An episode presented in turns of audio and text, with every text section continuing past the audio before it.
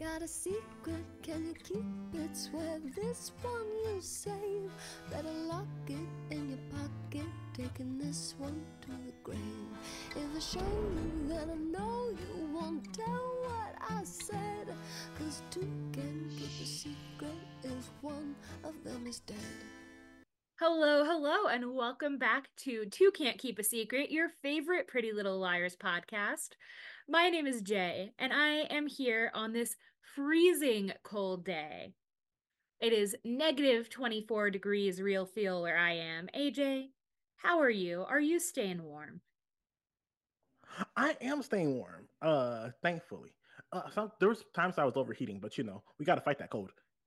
Listen, with a with a show as hot and dramatic as Pretty Little Liars, it's hard to it's hard to freeze. Like, like honestly, Jay, I was jumping up and down. I was pacing.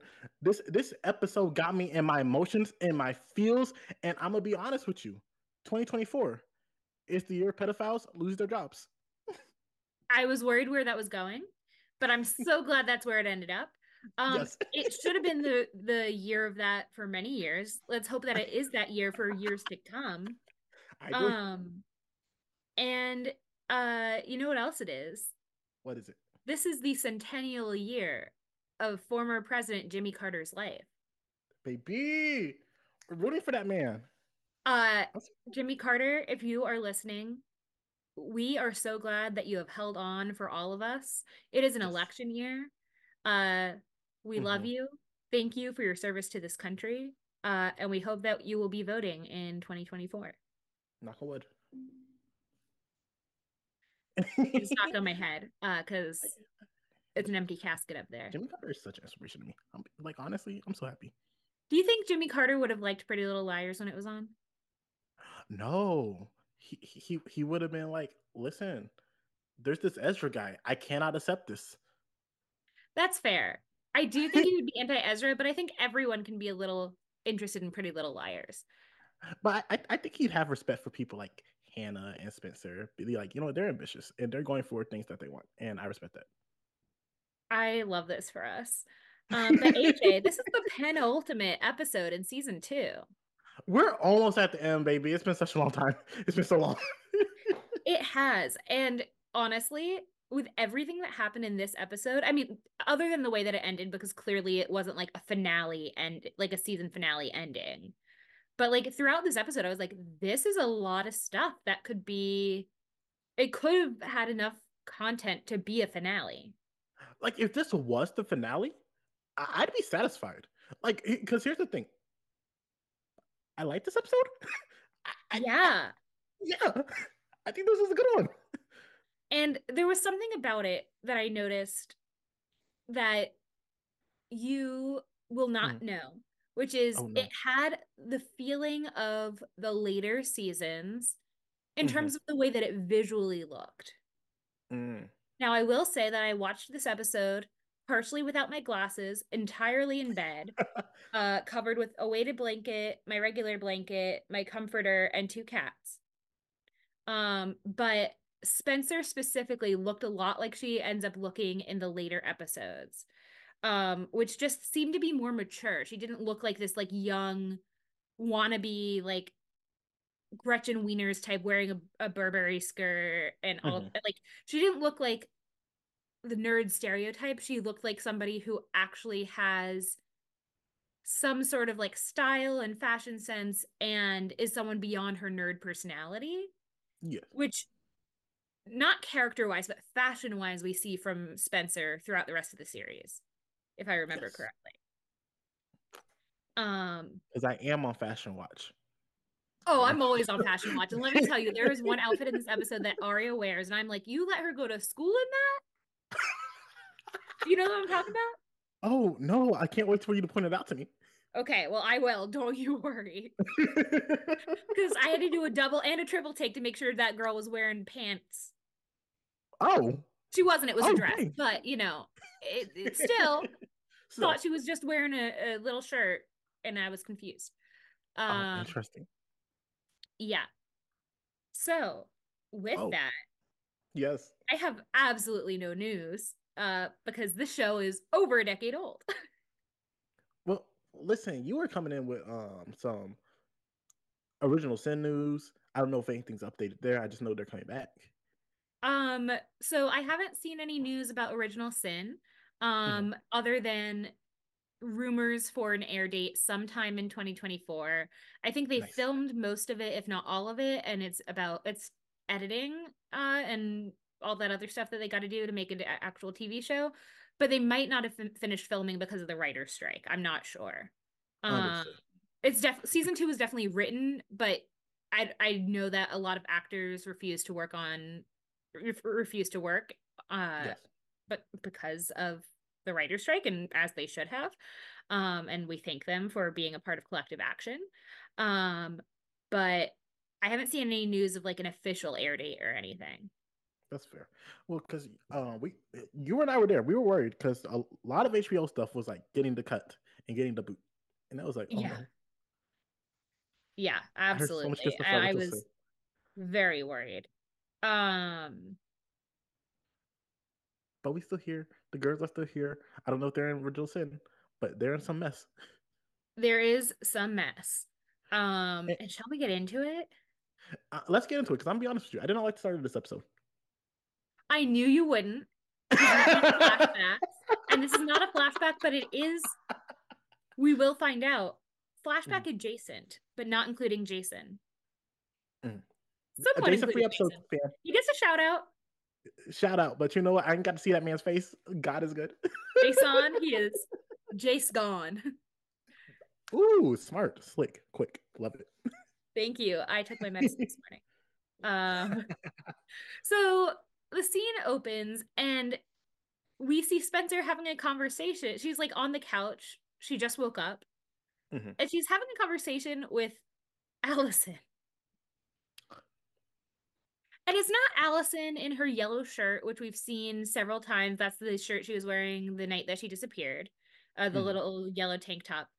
And more notably, I mean, and this, all I, I need to rewind a little bit, Rewind.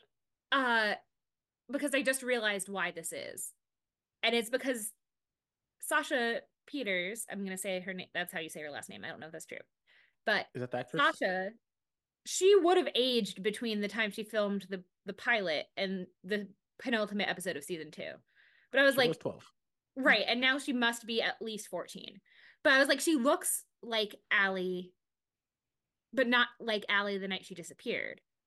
She Mhm. looks well like well kept, like she's like looks like she's been showering, looks like she's been taking like eating and like taking care of herself. It looks like Allie in pretty good condition, which means this is not how Spencer would have remembered Allie from a traumatized state. This is like Allie at her best. Mhm.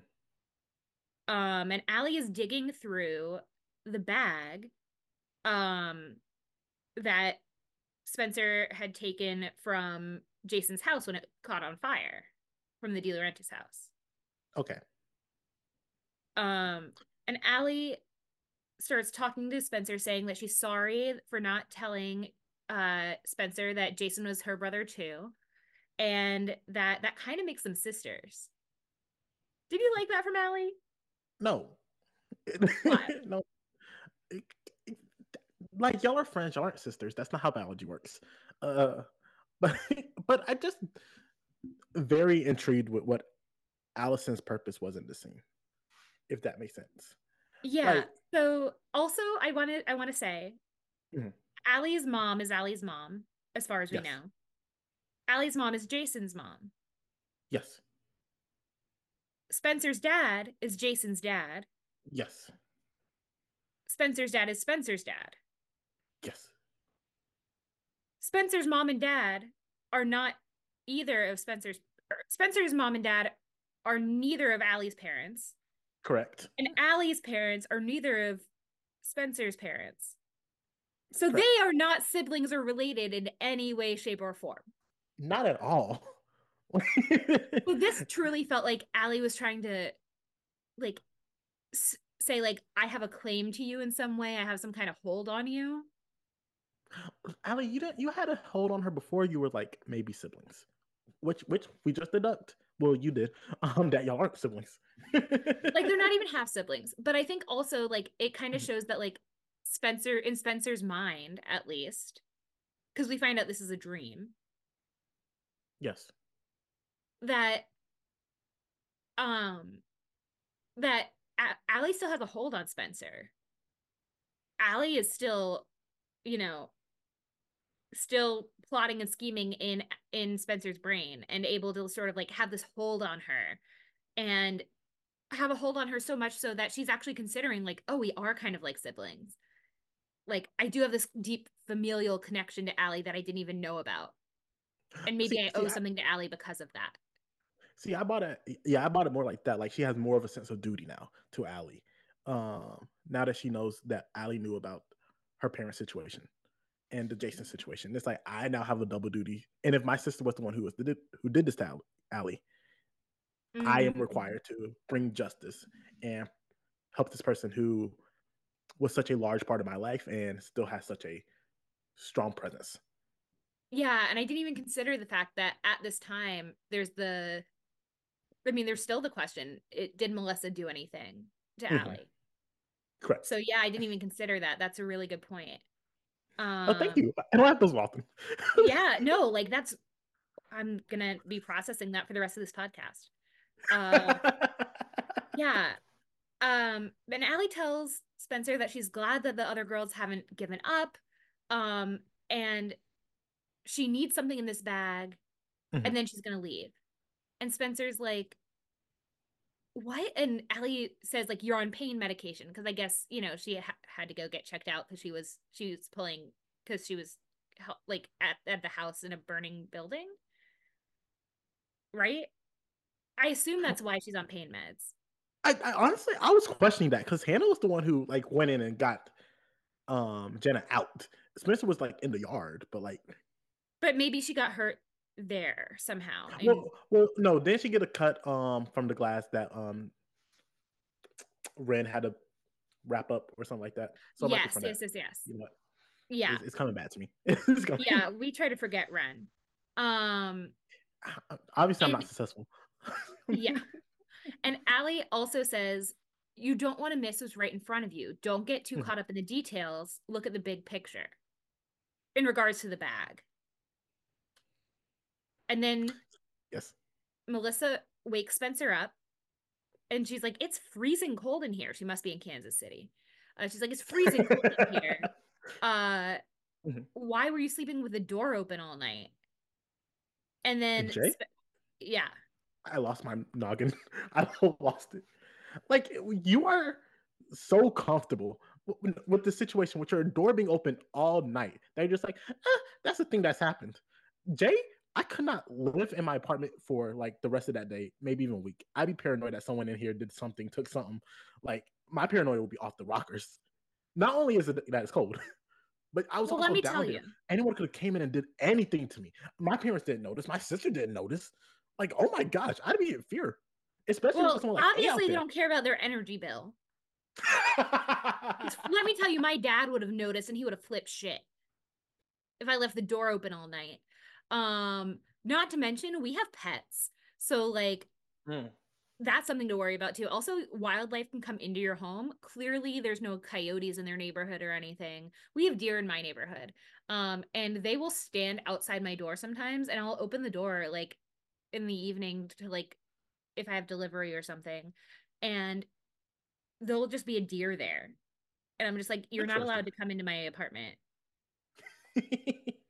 And I live That's like fair. Kind of near the woods, kind of near a highway. So it's weird that there are so many deer here. But all my neighbors are like, not really. The forest is right there. And I'm like, yeah, but there's also a highway. Um, Mhm. so it's weird. Um, but anyway, all of that to say, like, sh- how did she not notice the door was open all night? like, if anything, just out of pure like cold. Like, oh, why is it so chilly down here? Like, I woke up many nights chilly, and you just have a door wide open. I don't know. Yeah. And then also her she's on two different pain pills, two different pain prescriptions. Mhm. And it's clear they're prescriptions. She's not, you know, just taking pain pills to take pain pills. Um, they're on the floor, which I assume is not where she left them. Can I be It's honest? where with Allie put them in the dream. Oh, that's fair. But uh, honestly, when this thing first happened, before we started talking about it, I thought that was Melissa's. Oh, because she was in the car accident. Yeah. And it couldn't have been that long. No, no. I mean, it's Like- been a whole season, but like, how long is a season really?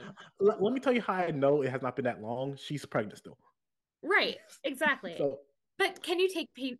I don't know. I'm not a doctor. oh, that's fair. Oh, yeah. Um, I Oh, will yeah. say this is what I was gonna say.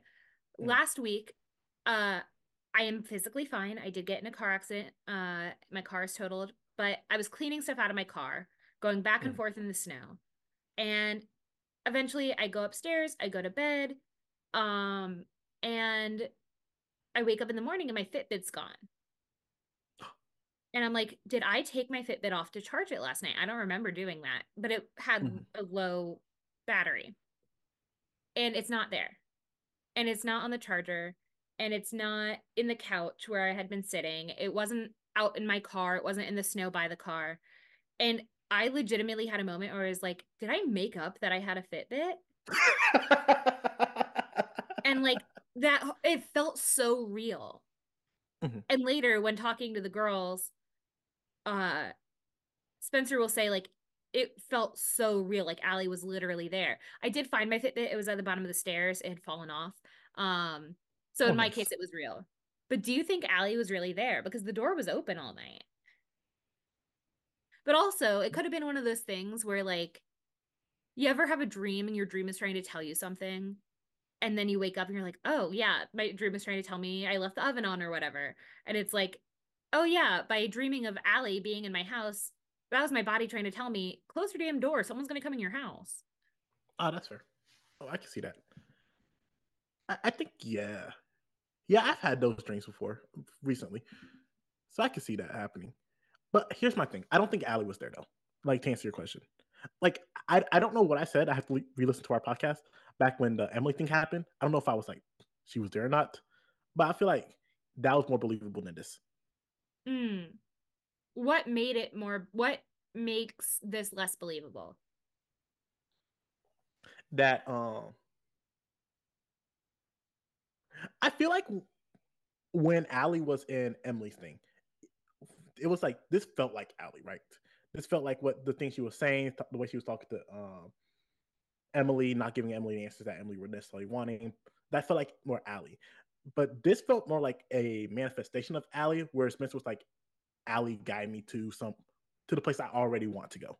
Give me a reason or Mm. excuse to keep digging or something like that, if that makes sense.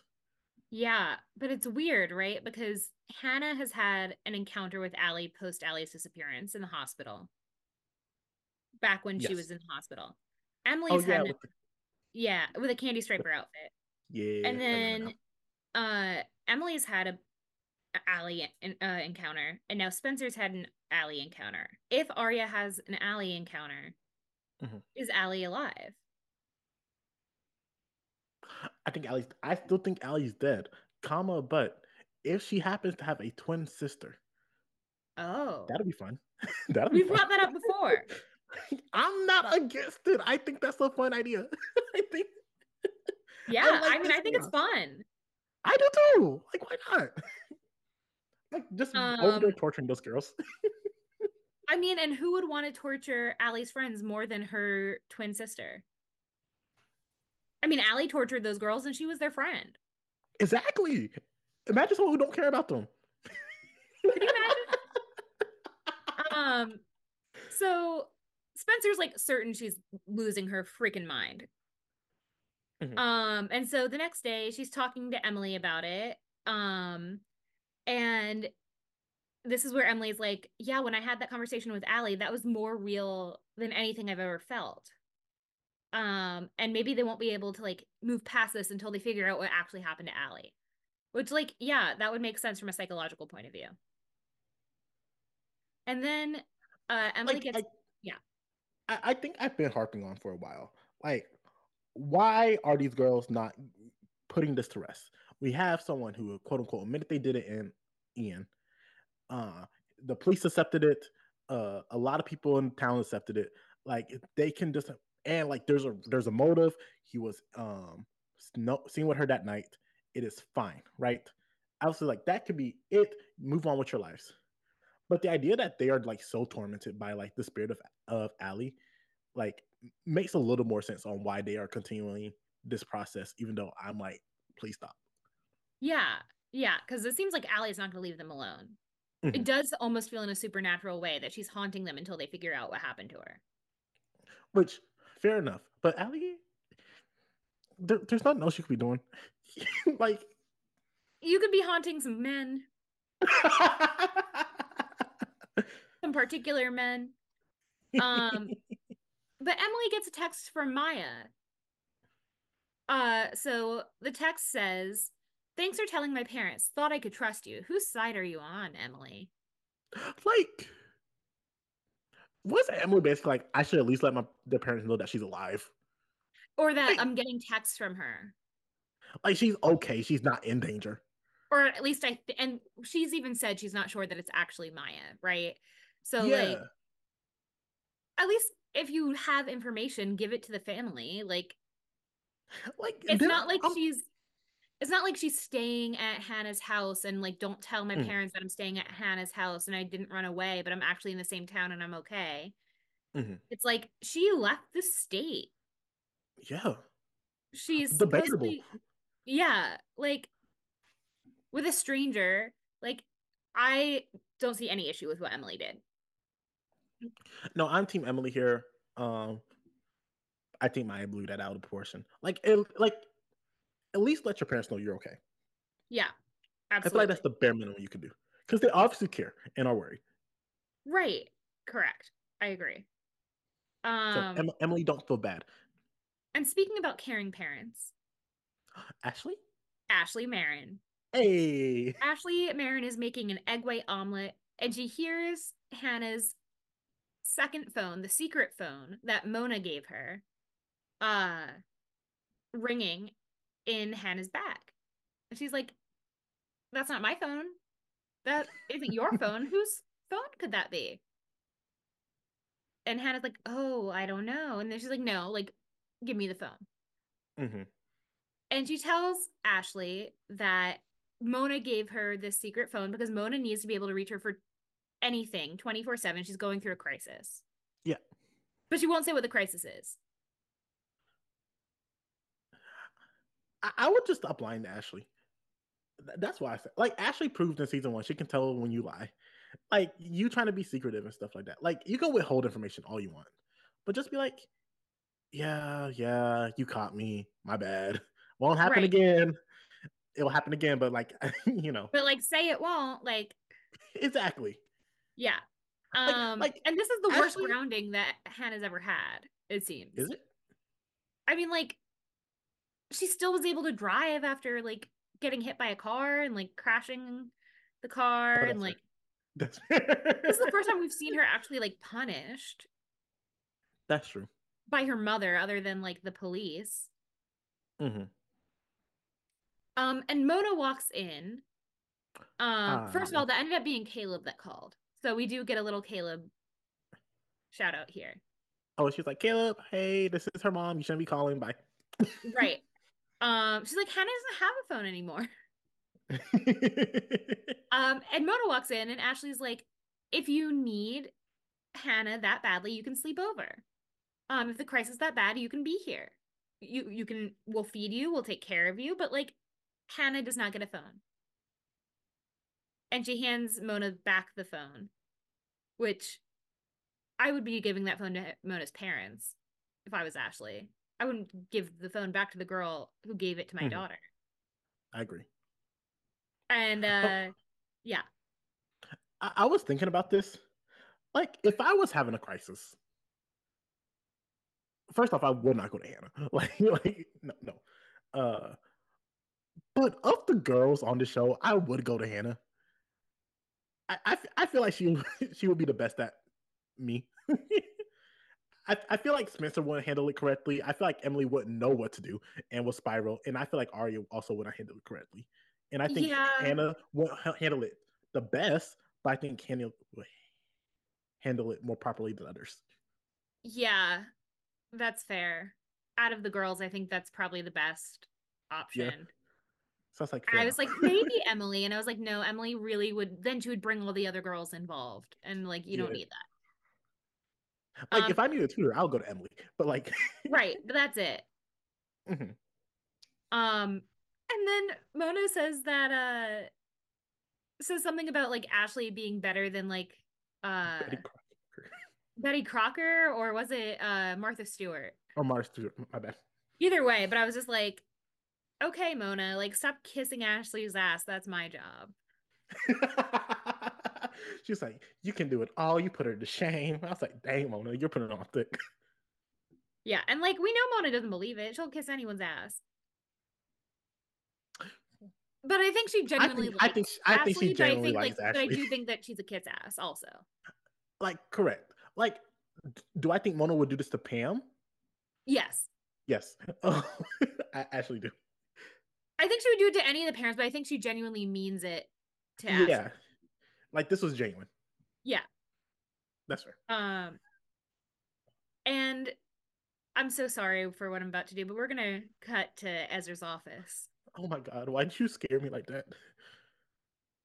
uh Aria's gonna show up to Ezra's office. She brought him coffee, and she's like, "Aren't you so excited that like you stood up to my dad?" Blah blah. And he's like, "Um, I'm not so sure because the dean of the university seems to be a little pissy at me. Seems a little cold. Um, Mhm. because I didn't take the job in New Orleans that your dad set the interview up for me." And Aria's just like fully oblivious. She's like, "Yeah, my dad doesn't have that kind of power." But the police, but the Also- police do. You know what I mean? Like, like two things. One, correct. The police do. The police do have that power. Uh, also, I think Byron would have that type of power. But let me tell you something, Jay. The dean is not going to be upset that you didn't take a job so Right. else. Like, like if there's a problem, that means there's something else happening. Right. and, and you could like chalk it up to like you know Byron's you know dislike for Ezra, and which so like you know I'm Team Byron on this situation. Like Yeah. Ezra gets no sympathy from me, none at all. Like you're lucky you have a coworker. Yeah. And then they make out a little bit, and I just I hit fast forward. I couldn't watch the I, I. I here's my issue. I can never hit fast forward because I need to see if someone peeps, and then get my hopes up unnecessarily. That's totally fair. I just it was early in the morning and I was like, I can't do this. That's fair. That's also understandable. I was like, I just woke up. I have my glasses on, but I can see this is wrong. Oh yes, one hundred percent. I I just need to know what other adult I have to be ashamed of for not doing anything about it. Yeah. Um speaking of peeping, someone got their peepers operated on. That was Jenna. Yeah. She got this that surgery um to try and get her eye repaired. And she's supposed to take the bandage off with the doctor. Uh and Toby and but she wants to do it now and Toby's like, "Mm, maybe we should wait for the doctor, which I get having had Mm. surgery and like being like, "Oh, I'm supposed to wait two full weeks." And I did Mhm. wait until 2 weeks to take my bandage off, but the doctor was like, "If you had taken it off after like a week and a half, you would have been fine." Um, but Jenna says, "I want your Like- face to be the first thing I see." Okay, I didn't like that. I'm gonna be honest with you. Like just knowing their histories, I I could never be okay with them them two, and anything that Jenna says that could even insinuate something. Yeah. And Like- uh Like it, like Jay, and, and I blame the writers for this. This could have been such a sweet moment, but because of what they've done with Jenna in the past, I know. and and, and, and, listen, this is my favorite Jenna episode. Like I'll say that full stop. Same. Oh, good. I, I'm glad I'm not on the island. I mean, you But, know like- my favorite Jenna moment ever, but like yeah, Yeah. Jenna slapping Jenna is one of my favorite television moments. Understood. Fair enough. Johnny Fairplay lying about his dead grandma and the and the slap in Pretty Little Liars. Honestly, one A and one B. I mean, if we're gonna rank them, I think the fair play moment had a more formative it was more formative in my upbringing because I was like, you can lie about things.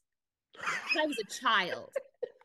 Um but when I talk about better moments, I do think the Hannah slap was a better moment. Um, and that being said, You can, lie, Uh, you can lie about things. well, I was like, that was what, like 2003? I was in like third grade. Understood. Um, so Jenna takes the bandage off and she starts crying because the surgery didn't work. Mhm. And Toby says, I'm so sorry, and starts to comfort her. And I felt so bad for Jenna. Yeah. It was such a tender moment, except we know the history between Jenna and Toby. hmm And we know that like this was her moment to like like she's been through a lot in the past like weeks worth of time in the show. She almost died last episode. Right. So she's allowed to cry. Yes, I agree. Um also this is like in general like your healthcare and your ability to see are like very sensitive things. So like she's allowed to cry anyway, but like especially Mhm. with all things considered. Correct. Like she's been going through a lot, and this was the light at the end of the tunnel. And sadly, she didn't get to see the light. And yeah, she didn't get to see anything actually. Oh. Um so we're gonna go to school and uh spencer finds out that Alison and a had been communicating in the newspaper classified ads do you remember classified ads no. do you remember the like uh craigslist like meet cute page whatever missed the missed connections connections. yeah. Yeah. Yeah.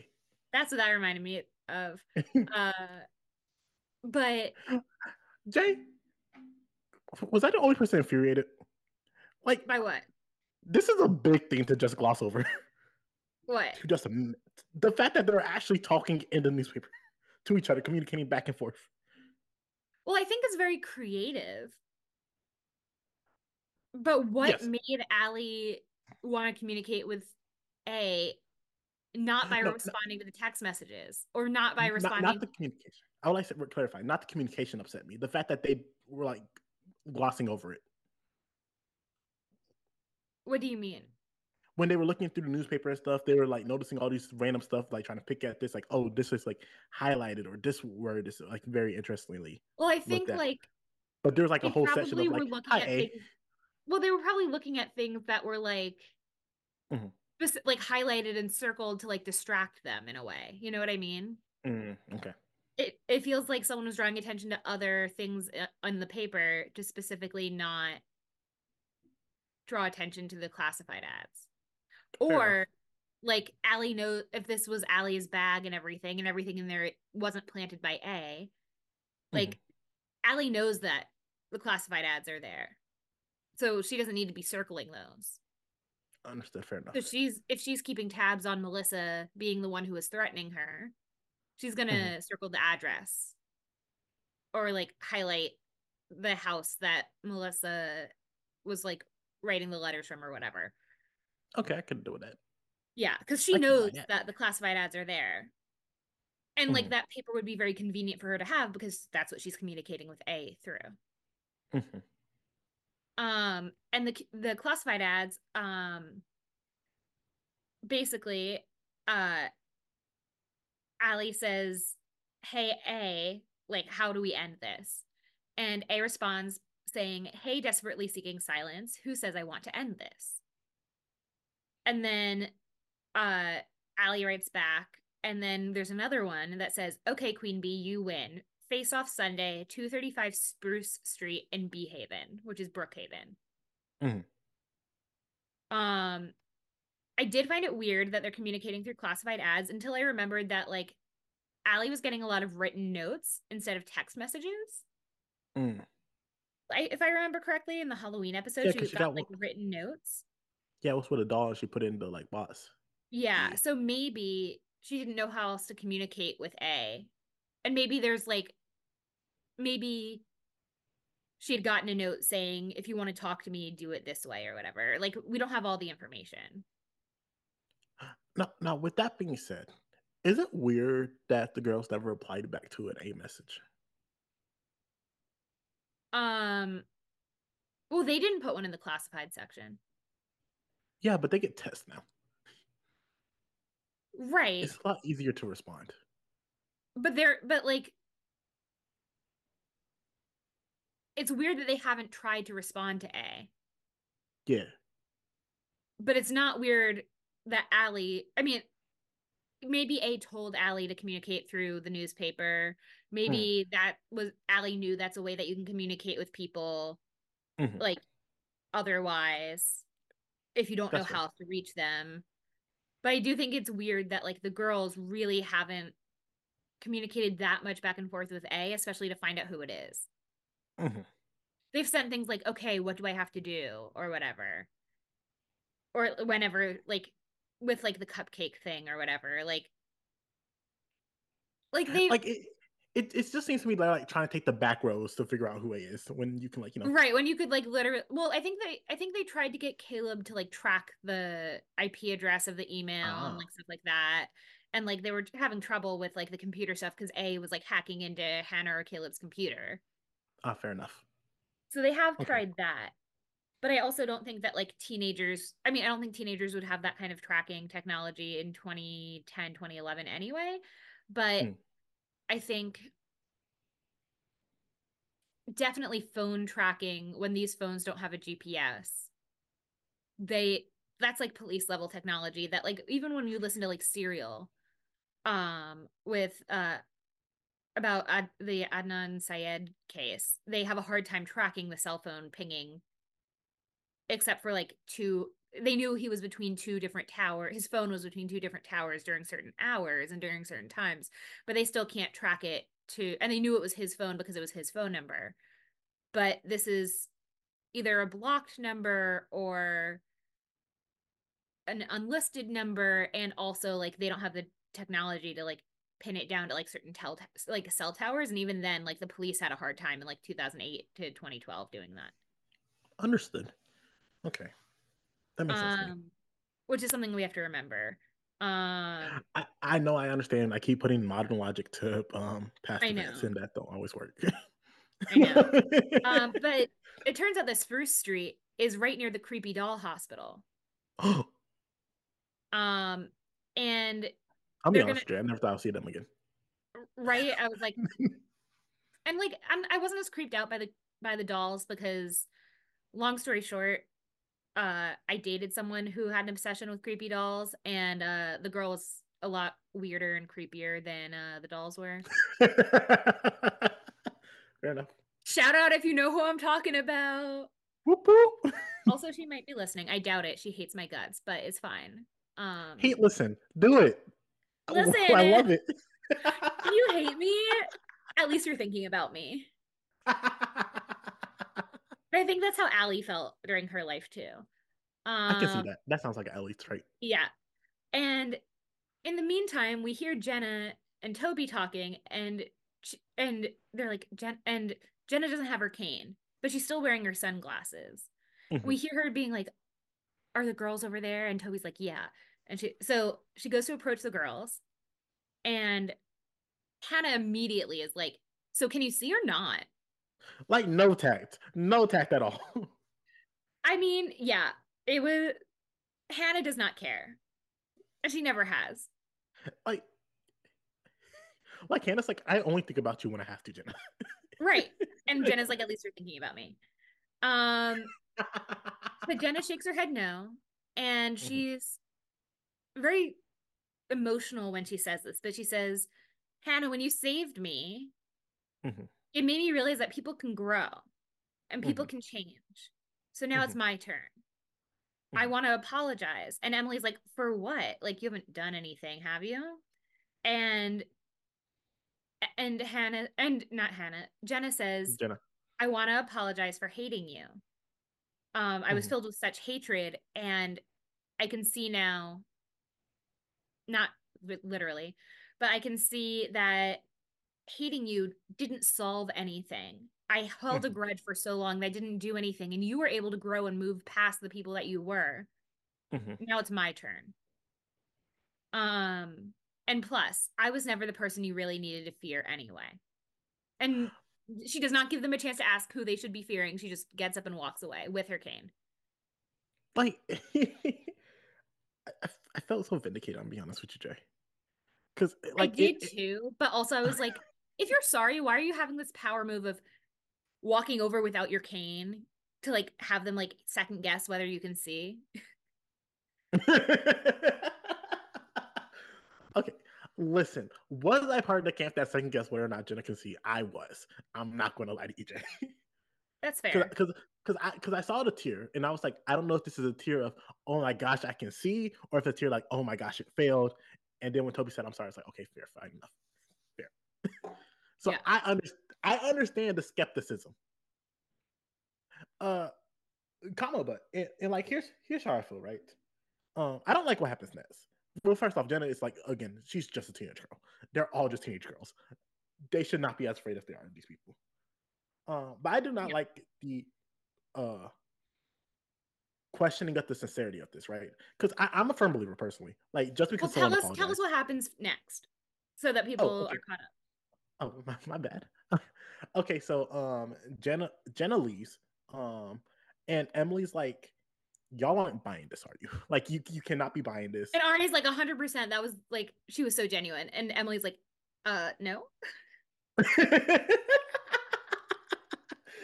like tr- truly, like, and I can understand. I can understand believing her. I can understand not believing her. Like y- y'all, you and Jenna have had such a tumultuous relationship. Um, to be kind about it. um, so I can understand you not like wanting to buy her sincerity, right, and not wanting to accept all that stuff. But like, she genuinely comes to you girls unprompted. Um, seemingly almost next to no motive. Like besides the fact that Hannah saved her, and she was, was like, "This is what prompted me to like think like this," and y'all have changed, and I'm sorry for hitting you. I'm ready to change. Like, and we've had this conversation before. Like, people can change, just not change with us, right near us. We don't need that happening. Like, you can be sorry. I don't have to accept your Shout out to my ex. But- the way that you were laughing, your face is no. Um, Really? but like, here's the other thing, right? Like, Mhm. let's put the Jenna thing side by side with what happened last episode. Mhm. In the Jenna thing, the girls were not so innocent bystanders, where Mhm. Ali convinced them that they were part of it. Ali threw a stink bomb into Yeah. the shed that Jenna was in, thinking it was Toby because they were trying to bully Toby. And so- something exploded and Jenna was blinded. But there's like a ton of smoke, potentially fire. And the girls don't do anything to get Jenna out. Mhm. This time, last episode, someone else does something to Jason's house when Jason is not there. Could be Jason, we don't know. But someone does something to Jason's house while Jason isn't there, knowing that Jenna is inside, we assume. The girls are also, some of the girls who are there are also bystanders. They have a choice. They can be somewhat innocent bystanders and just let Jenna be in the fire.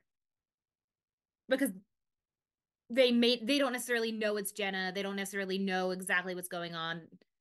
Or Hannah can do what Hannah does, and she can pull Jenna out and risk her own safety to save Jenna.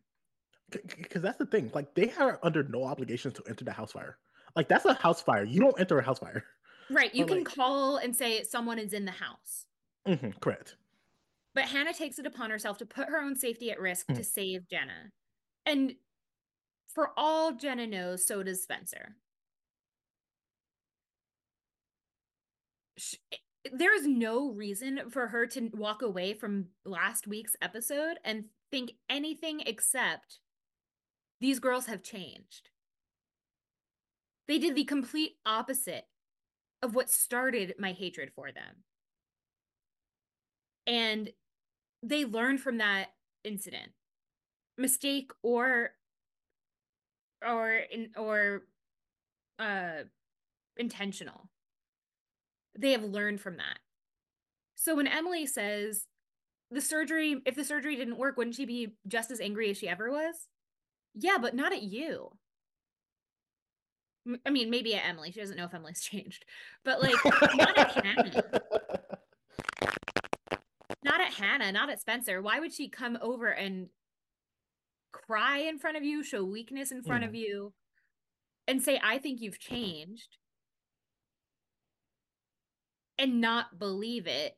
Like it this the Mhm. situations were just such a perfect mirror of each other Yes. that I can't see it being anything but genuine. And Emily being the quote unquote empathetic one in so many Yes. parts of the series, it hurts me that she is so blinded by her own dislike of Jenna that she's unable to unable to like see that Jenna all along like wasn't their enemy. She was just a girl who hated that these girls were involved with like the worst moment of her life. Mm-hmm. Um No, I, I agree 100%. And, and here's my thing. It'll be one thing if this was Spencer. Because Spencer's skeptical about everything in her life. like, Spencer, So yeah, and then they're they're missing out on this other part of the story, right? Where where Spencer is where they're like, who should we be afraid of if not Jenna? Mhm. Uh and Aria's like maybe Garrett or Melissa. Uh and Spencer's like, well, Ali knew who we should be afraid of, so we got to go back to Brookhaven if we ever want to find out. Meanwhile, at school, uh, Okay. Mona has a text from A, which we never thought we'd get Mona back with getting text from A. Text from A. Text from A. I was very intrigued. Yeah, so this message says break up Hannah and her hottie, or you go back to being a junior high naughty. Don't text me. Or don't test me. The S's and the S's, they're really fun. Like, Yeah, you can't read, I can't speak. Great podcast experience. Um honestly, I think we complement each other perfectly. we do. But uh yeah. Mona's Oh, yeah, the- still the getting text. very entry level, service level A texts. And the girls are like getting their lives threatened. like it, it- makes me curious about the entire Mona of this all. Like, why Mona? Because here's the thing. Um, I will say Mona might be the closest person to the core four, but that's solely because of Hannah. Mhm. Like, I, I- don't know if Spencer has any other friends. Uh, but like the other friends of the friends aren't getting these messages. that we like, know of. I feel like we would see it. That's what my gut says. Like I think Um, we was Be- because here's the thing about it, right. One thing we will know if they were getting texts from A, um, at this point in time of A's um freaking people out career, um, it's going to be about those four girls. So they'd be like, "Yo, I mean, Lucas could have been getting texts from A, but even then it was like intense stuff. like like like the the note that Byron got, it was about Aria, The um other one from Ella was like Aria knows X, Y, and Z. I don't know any other people who got a message from A that Yeah. was outside of the girls. Maybe Noel got a heads up Yeah. about Ezra. Um and the thing is like it seems like an innocent text, right? But we also know that there were like secrets underneath all of those things that even in the beginning that the girls were getting, there were secrets there, like Hannah's uh eating disorder or Aria's dad's affair. Um and I wonder if Mona's being strung along because of something completely unrelated to her, but maybe related to Caleb. Fair. Like maybe she's getting this like playful, haha, Hannah and her hottie, or you're gonna be a junior high naughty, is really about getting Caleb. Like Caleb just came back. Maybe Caleb coming back is bad for A. Like if I was A, I would view Caleb as an active threat to Yeah. um, me personally, and, and whatever twick, sick, twisted games that I have going on or want to play. So I think, understandably, wanting Caleb out of the picture is an A's benefit overall. it just is very interesting that the language is far more playful with Mona, which makes me think that like Mona like whatever Mona is asked to do, she doesn't know the seriousness of it. It- Like A is like trying to make it is it's not like A is going to do anything to Mona except take away her popularity. It seems. Well, well, here's my thing, and I think this goes back to um what you said at the start of this, being like, oh, uh, this feels very surface level or very entry for Mona, because I think the girls' text messages of A started out like a lot like this. Like mm-hmm. it was Mm-hmm. like this type of playfulness. Uh, and then they started to get mean, and then A started doing like psychologically torturing them, physically harming them. Like, so I think it just like started up, and then they just like had to keep ramping it up. So my question like- is like, Go the ahead. start? Is this the start for Mona, and it's going Yeah, to is a this like worse? phase two Mhm. where we're expanding the A universe? Ooh.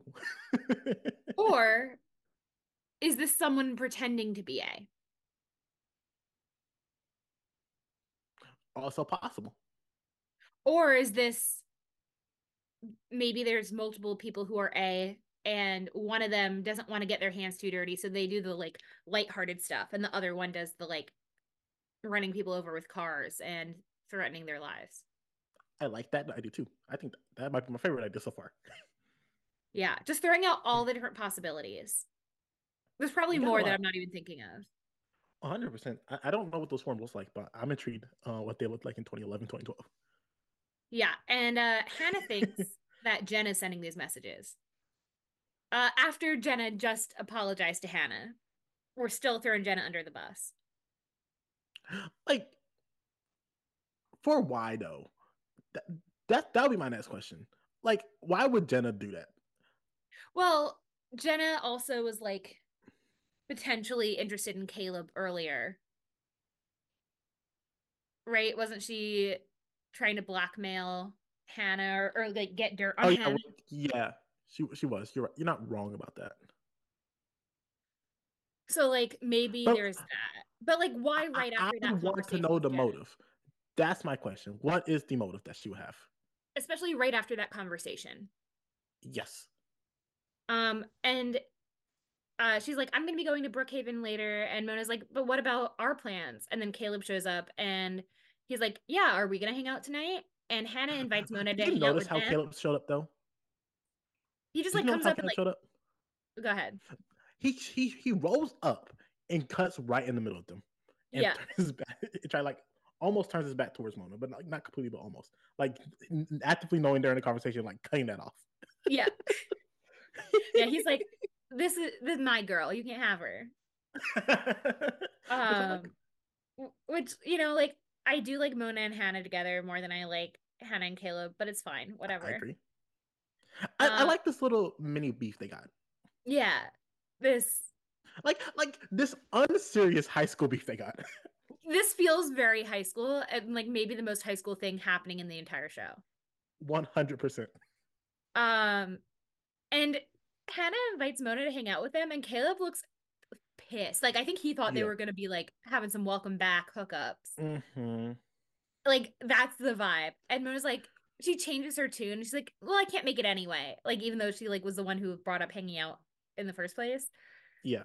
Um she's like, "But I'll be there for our slumber party." And I think that's partially to like play up to Ashley that like Mona needs Hannah. But also like I like that they're having slumber parties. I do too. Tho- that that's friendship goals. Yeah. Yeah, that's like you, you let your true friends sleep over, and Hannah has two true friends, Emily. And, And Mona. Mona. Yeah. Um. Meanwhile, Aria's gonna go to her mom's desk to let her know, not- and she's gonna write her a note to let her know that uh she's gonna be going to Brookhaven later. Yeah. Uh, with her friends or hanging out with Spencer later, I think is what the letter the note says. And she finds a note asking for Aria's transcripts. Why why would her why would Byron ask uh Ella for uh Aria's transcripts? You want me to give you the, the correct answer? You can give me any answer you want. He's like, listen, if I cannot get the pedophile out of Rosewood, I'll get my daughter out of Rosewood.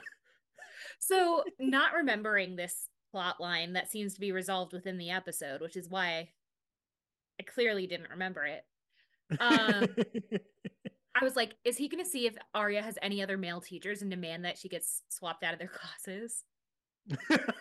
Because that was my first thought. Like, I was like, and you know what? I think that's valid.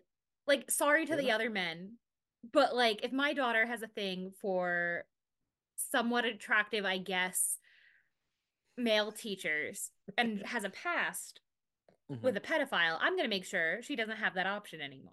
Although women can be pedophiles too, and we don't like them either. Correct. Looking at you, May. December. Yep. Uh, th- there's a movie that came out recently called May December that has the guy from Riverdale, uh, who uh, I couldn't tell you who he is. He is Asian. Um, and it's a story of it's based on a real story of a woman who was a teacher who preys on, has a child with, and then marries and then divorces. I think they're divorced now. Her former student, her student at the time. Can, can, can I tell you what I dislike about our society? Yes. I heard a controversy about that, and it was not about the pedophilia. Right. Correct. that, that that was not okay for me personally. Correct. Um, Mm. so we will call out pedophilia. when- And the thing is, like in May, December, I haven't seen the movie, but Mhm. first of all, they didn't consult, from what I've heard in interviews with the actual survivor, the Mhm. young man who actually was involved. They didn't consult him for his side of the story, and it- he felt it wasn't a true portrayal of his trauma, which I Mhm. find disrespectful. I and agree. second of all, uh, like I think they tried to address it, but like we don't need to make entertainment out of people's real trauma. I agree with that one hundred percent, Jay. If you want to make a fake story where this happens, I'm still iffy about it. If it's going to be Mhm. like a teen drama and like geared towards children, Mhm. um, who don't necessarily understand that that's not okay. Uh, but if you're going to make that kind of plot line in a show for adults with adult actors who are playing adults, fine. I still don't like it, but fine. Mhm. But this was based on a real story and like just it just bothered me on, many levels. I, understand, Jay. I understand. That being said, 100%. Natalie Portman was in it. do we like Natalie Portman? I don't know. I think she's fine. Interesting. I don't know anything about her that I wouldn't like.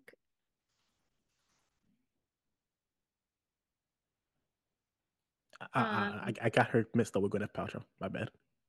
Oh, I don't know how that happened. You know- You know, because they're both a love of interest in a Marvel movie.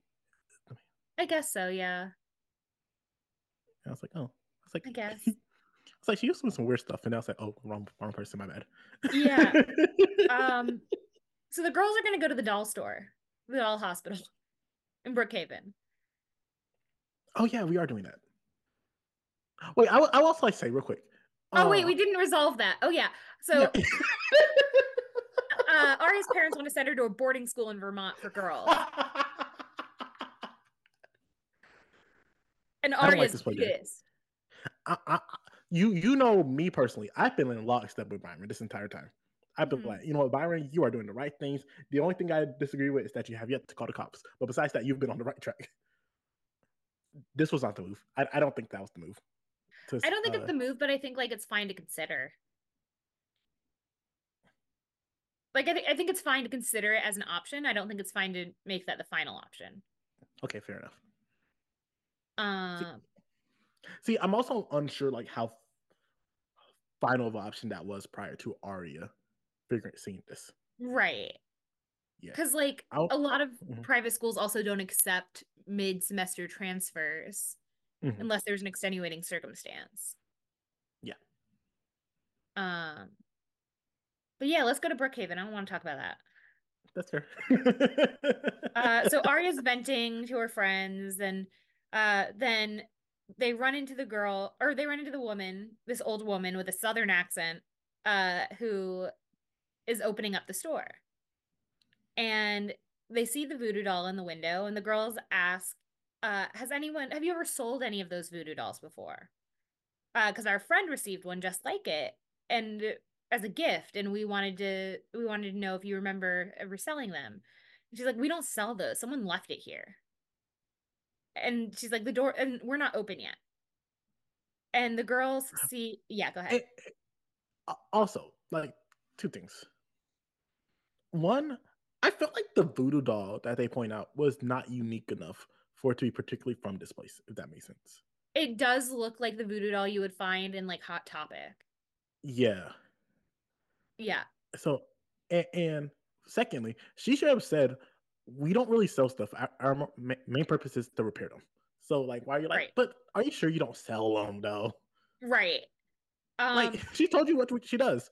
right. It's a doll hospital. um, and they're looking in the window and they see that not all of the dolls are dolls. One of them is a little boy. Jay, when I tell you that freaked me out, I'll be honest. I was not okay. And this little boy does not get better. He's like a sickly Victorian child. I was not creeped out I, by I, this boy. Like, uh, like, why are you just poking your head through the mirror like window like that? Like, that I, I think he wanted. Okay, have you ever? I mean, you've been a child. Thank you. Uh, have you ever been in like Walmart or Target and you like hide in the rack of clothes to like jump out at your mom or whatever? I have hidden the rack clothes, yeah. I think that's what he was trying to do to his grandma. Uh huh.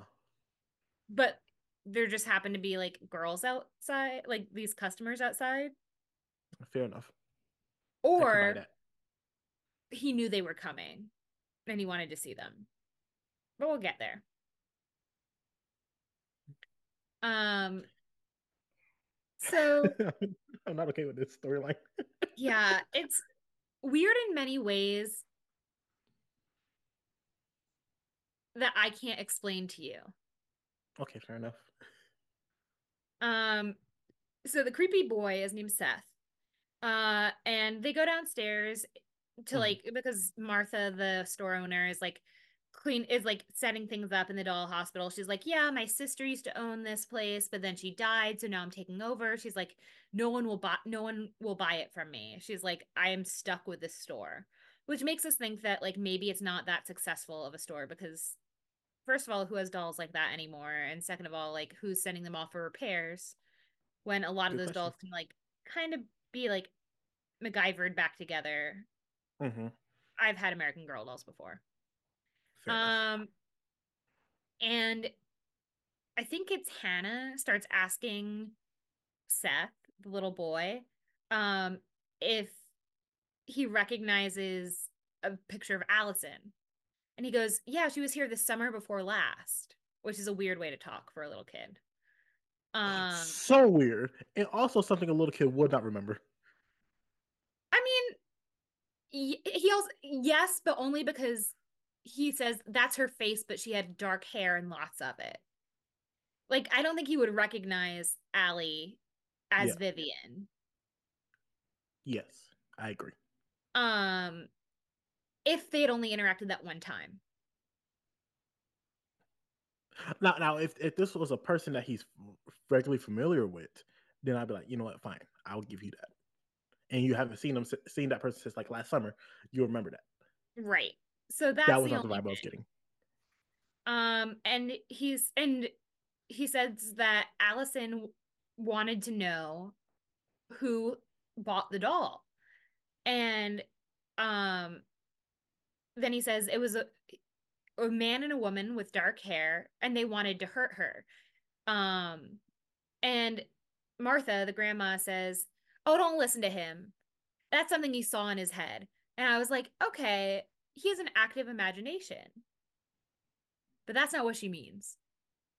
She means this boy is clairvoyant and he and she says he sees things that haven't happened yet. What? Jay? this little boy is Raven Baxtering everyone. Jay, I stopped. I was like, I can't. this cannot be a real storyline. cannot be doing this. yeah, so we are what? introducing the supernatural besides ghosts into. well, oh no, Mona, uh, not Mona. Maya is a ghost, according to you. So like, this is your fault. Ah, dang! I did this. Ah, man, what door box have I opened? Yeah, and uh, and they ask like, "Is the girl blind?" And uh, Seth says, no, she could see. And then Martha is like, go upstairs. Like, shut up and go upstairs. Go play with some dolls. Like, fuck you. No, no. Here was the weird thing. Pause. The weirdest thing of the entire scene for me. That grandma She does said- not like that child. She said, take the groceries upstairs. Why was the groceries downstairs? I assume maybe there's like a little fridge or whatever, or like, I don't know. Jay, was like, why is it down there? How long has it been down there? Because you didn't take anything down there. Those groceries were already there. So multiple times they like flat they like look up to the store from the outside. They look up to the second story of the doll hospital and it seems that someone lives upstairs. So I assume they live upstairs. Yes. So maybe they went in through the back door when they got the groceries and he just like brought them into like the basement level and mm-hmm. then like was waiting for grandma to like open up the store because she was going to help him with the groceries to bring him up to the second floor or whatever and he just didn't do it because he was waiting for her and now she's like go go away like fuck off like that's all i can think of because like that's the only thing that makes sense we don't need to get into martha and seth's backstory they don't I, Martha and Seth are very weird. how did they get to Connecticut? They have like she has this deep southern accent. She does not want to own the store. She doesn't want to live there. In my mind, I remember this woman being far creepier. I was weirded out. But I was weirded out Um, everything. But like creepier like looking. Like this looks like your Ah. average old late old white lady. It's an old lady. But like Yeah. in my head she was like decrepit. Ah, that's fair enough. um like horror movie old um and as he's going upstairs seth says i'm sorry what happened to her and at first i thought he was talking about the woman in the couple that was trying to hurt Ali, and then i realized he's talking about Ali. he goes i can't imagine dying that way dirt filling your mouth like with inhaling like breathing in all that dirt i don't even like when sand is in my mouth and like they haven't mentioned that Ali's dead. Correct. So how does he know they're talking about the girl who died and how does he know how she died? Like, I don't get it. Because he saw because he's allegedly supernatural is what the show wants us to believe. I don't want. I don't want this kid to be supernatural. I want him to be weird. Like, go play with your airplane. Well, later the, in the next scene they they're like so he he saw the he reads the newspaper so what? And I'm like that kid is like 6 years old. He can't read. Not the newspaper. Um and then I remember I was like, okay, but like depending on whoever was his guardian the summer before last, to use his words.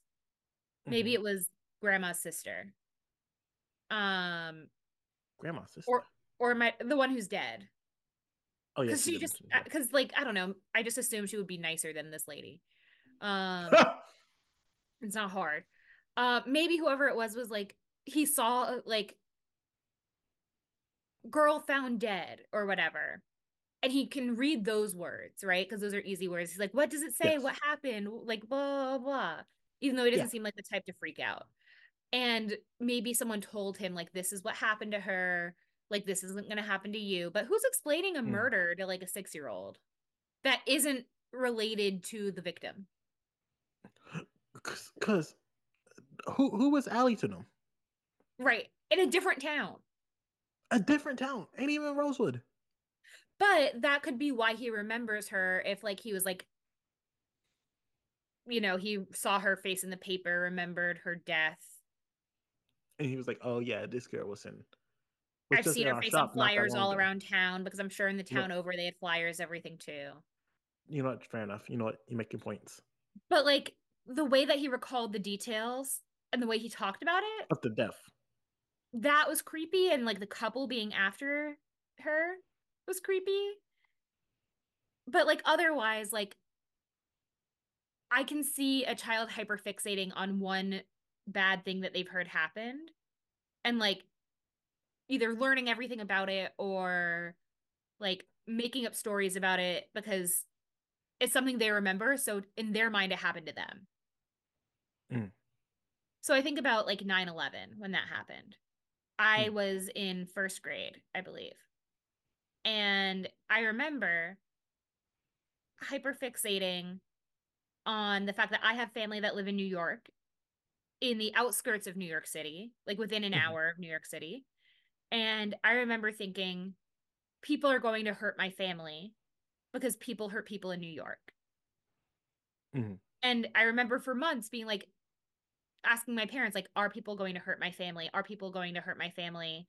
Is what happened on 9 11 going to happen again? And I can see over a year, a year and a half, a kid making up a story or hyperfixating on a certain aspect of the story. Mhm. But that just didn't see it just didn't seem to be that in this case. They the show really wants you to think that this kid is a psychic. like like here's my thing. I, I'm I'm not inherently against supernatural, right? For me personally, in my life, supernatural, stay away. We don't need you here. I'm fine. Life is good. but in my television shows, I'm not so far anti supernatural stuff. I don't like it being sprung on me like this in such a haphazard, sloppy way. Well, we have the ghost of What- Ali throughout the whole series. Well, but here's the thing about the ghost of, of Ali, right? Like you can easily explain that away as a figment of the girl's imagination. Like think about the times we've seen Ali. Emily was suffocating because of the carbon monoxide poisoning. Uh, Hannah was in the hospital bed. Um, Spencer just happened to take these um, sleeping pills. So they were in states where they were not 100%. So you can explain the way of why we saw Alison in that situation, in those situations. Mm-hmm. This kid's just a psychic being like, oh yeah, she died like this. Nothing explained.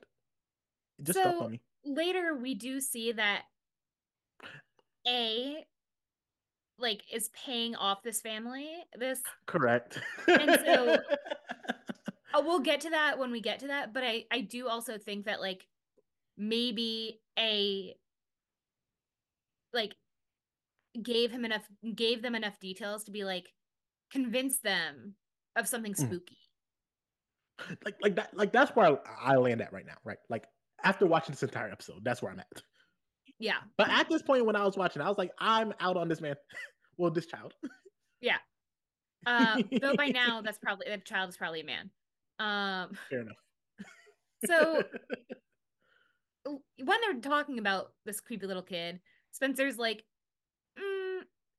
my parents did think that Melissa could have had something to do with Alison's death. And, you know, the kid mentioned a girl with dark hair being out to get Ali. And also, by the way, Jason's my brother. And the brothers are like, what? like Spencer, you're just dropping a lot on us. Stuff I should have been knew, especially with the Melissa murder thing. And like, what did they? Know? What did your parents know? Why would they think that? She's like, I'm not sure. Spencer doesn't know what to think, but she's like, all I'm saying is Melissa had motive and opportunity. like, I don't know if we brought this up in a past podcast, but like, your parent don't just happen to have a private investigator called on you. Like, that's just Right. not something they just happen to do when a tragedy strikes. So there was something building up to this for Melissa in her parents' eyes. And it could be that. Oh, one moment. Let me gather my thoughts. So, yeah, also she's she's not entire it's just interesting that Mhm. they're still questioning Melissa and if Melissa had Yes. anything to do with it. And that the Hastings investigated Melissa, but clearly they didn't find anything, right? Mhm. Like Veronica does not seem like the kind of person who would cover it up. Can I can I push back? Yeah. I think if they did find something, they would not let it out.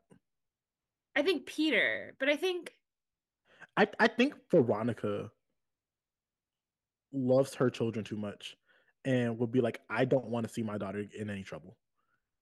I gotta do what I Especially if they found out she was pregnant not so long after. And. Mhm. Yeah, I see that. Um, and I don't think they would tell Spencer either, because I think they're like, I know. yeah, oh, feels. 100%. You want to keep as much information as possible away from Spencer. But will they let Melissa know they found something? Because the does Melissa know? So the other thing is they Mm. like they definitely wouldn't have told uh told either of them that they hired a private investigator if they didn't find anything. That's fair. Because like what's the point if you didn't find anything connected to the murder itself? That's true. Like if you find out that like Melissa was like yelling at a 16 year old, like whatever. Sure, that's one thing. Like it's not great behavior, but like uh, it's not arrest worthy. Like sometimes you get angry with those little craps. You'd be like, darn you, 16 year old. I mean, I never would send threatening text messages or letters. Okay, yeah, I wouldn't go that that far. That's true. Like perhaps it's borderline like harassment you could get a restraining order. Hmm but i don't think it and possibly st- you could get arrested for like stalking. Yeah. but it's also very hard to arrest a stalker unfortunately in the united states. Um so i don't know that any charges would actually be able to be brought up and like taken seriously. Also ali disappeared. So who's pressing charges? And then she died. They found her body like afterwards so So Aria's gonna go home. Her mom's folding laundry, and she's like, "Hey, can you bring the laundry up, like upstairs?" And she goes, and, and Aria's just like super bratty. She's like, "I found the boarding school application. Why are you trying to ruin my life?" And I think Ella has a pretty okay response. Here's my thing, right? If I am looking for a person of action, I will look for Byron before I look for Ella. Mhm, But if I'm looking for someone to explain, I'm going to Ella before I go to Byron. because Ella keeps her composure a lot better than Byron, and she's able to articulate her thought processes. Because even though, like I told you, I was out on the decision of the uh, boarding school. Like the way Ella explains, I was like, I Maybe can see it. I can buy it. I under, I get where you're coming from. Yeah, because Ella says it's not just about what happened with Mr. Fitz. Uh, it's also because you're I think you're being bullied and like it's a safety issue. Um Because, like, remember, it was just a couple episodes ago. Um, Ash, well, pause. Um, Ella's been suspecting that there's been something going on, um, bullying with Aria, but Ashley came to Ella being like, "Yo, they're being threatened by this person, and they're not letting our daughters know. We need to figure out who this is." yeah. So, like, and like so like Ella, the fashion show. yeah, awesome. You're right. Like So, the like, moms are there. So Ella has rights to be concerned about like her daughter's safety in this town at this point. And the fact that her daughter's like not letting her in and not letting telling her like what's actually going on in her life. I can see it. Yeah. But then Aria's like, listen, I get it. You're probably coming from a good place. You care about me, but dad just wants to punish me and hurt me. And then she's like, and here's the thing. He's not the only one that could cause some damage in this family. Um, I wouldn't want the truth about him having an affair with one of his graduate students to get out. That wouldn't look so good for him either. And she's threatening her father's career and her family's like well-being and ability to survive. So for two adults having a consensual relationship, Mhm. even though there's a power imbalance, versus her teacher having a pedophilic relationship with her. Like again, I, I stand by my statement. What Byron did was not it. That was not it, fam. He was hundred percent in the wrong with that.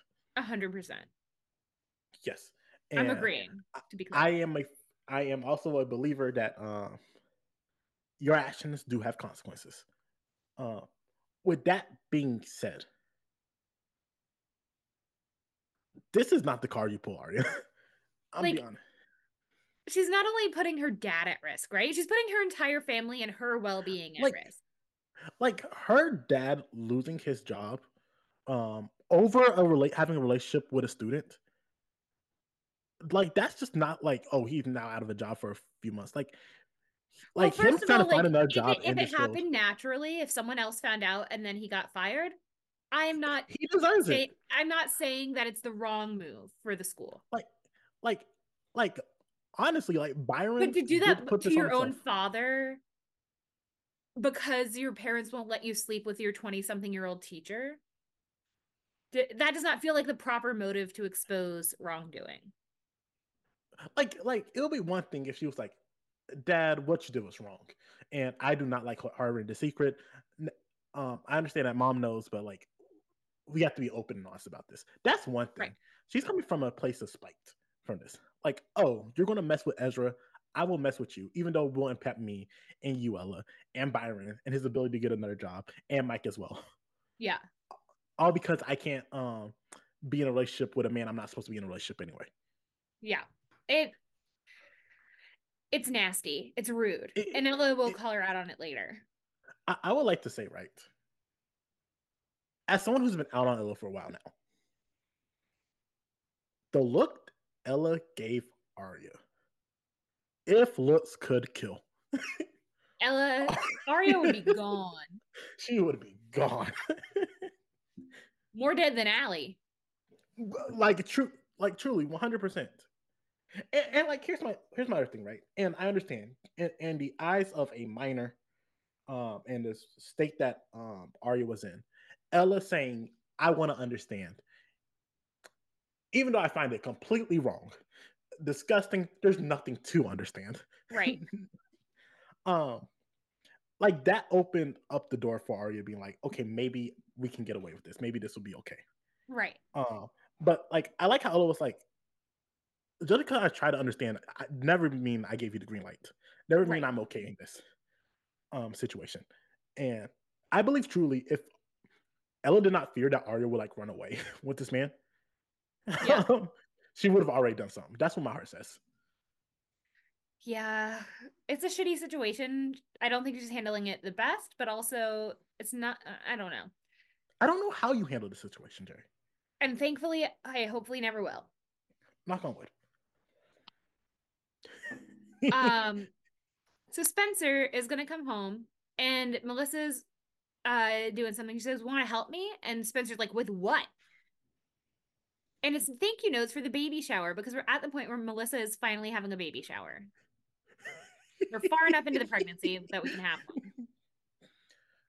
Uh and melissa's like also um i was in your room earlier trying to get some stuff.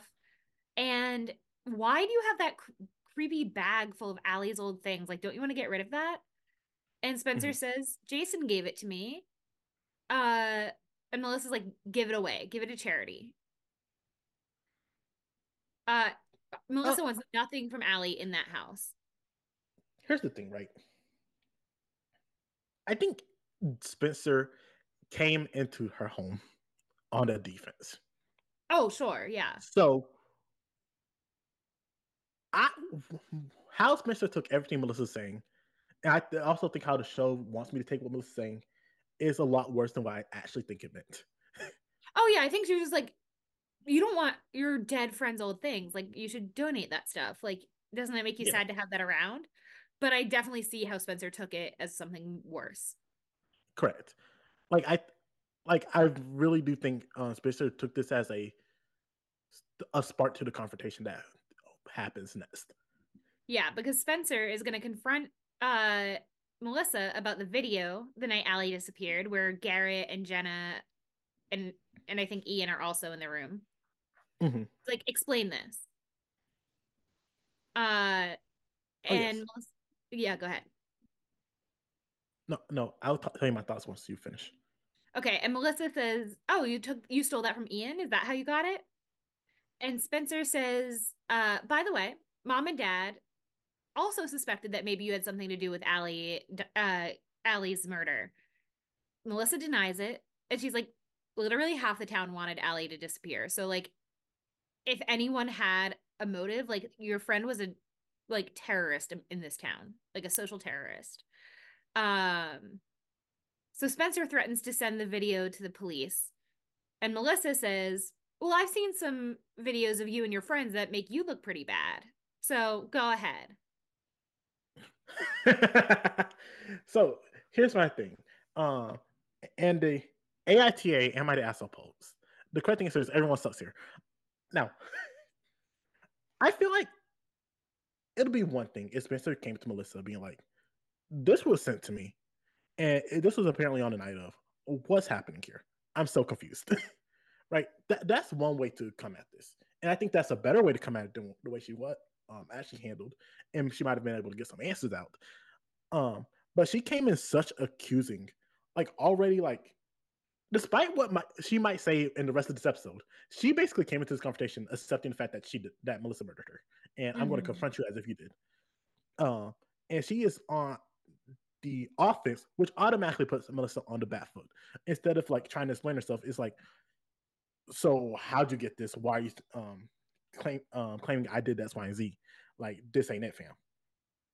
So I think that was bad on Spencer. I was not here for the approach. I was also not even here for her being like, uh, maybe the police might like this footage. I don't know how you feel about that. Again, these people like ready to ruin their families, like like on a drop of a hat. Yeah, I uh, mean, I if I if I expected that kind of threat from anyone, it would be Spencer. Sure, because that seems to be how the Hastings interact with each other, is through threats. Like, if you can tell me none of these people like each other except Veronica and her daughters, like that's it. I believe you. But besides Veronica liking Spencer, Veronica liking Melissa, these four people hate each other. Yeah, they uh, are a family by circumstance, not a family by choice. 100%. Now, with that being said, because spoiler alert, I think Melissa's innocent. I do not like Melissa's response because that was some bullshit if I heard it. like, well, I'd be like, oh, you're a murderer. And now you're trying to silence me. okay. So, what footage do you think she has of the girls? What footage of the girls do I think she has? Because here's the thing, right? If there was footage of the night of the Jenna thing, I think it would have already surfaced. That's what I humbly believe. Okay. Because that's the only thing that I can think it could possibly be. So, so I, that's fair. like, like here's my guess. Like, I could see like there's like cameras in like the office. Remember when they stole Jenna's files? Yes, I was just thinking about that. Yeah, like I was like maybe that's it. Like I could see that being a thing. And also, um, in the hospital, there's also like footages of them could break into the morgue office and there happens to be a page missing. Yeah. And and, and, and like listen, I like that one better because Wren could have gone to Melissa being like, listen, uh I took care of this, but this was some really troubling thing I saw. And you know he would have taken care of it not only for yeah. Melissa, but for Spencer. For Spencer, yes. See, and I was gonna ask, I was like, I can see how she would get footage of the Jenna thing, but not how she would get footage of the hospital. So you explain the hospital part. Oh, thank you.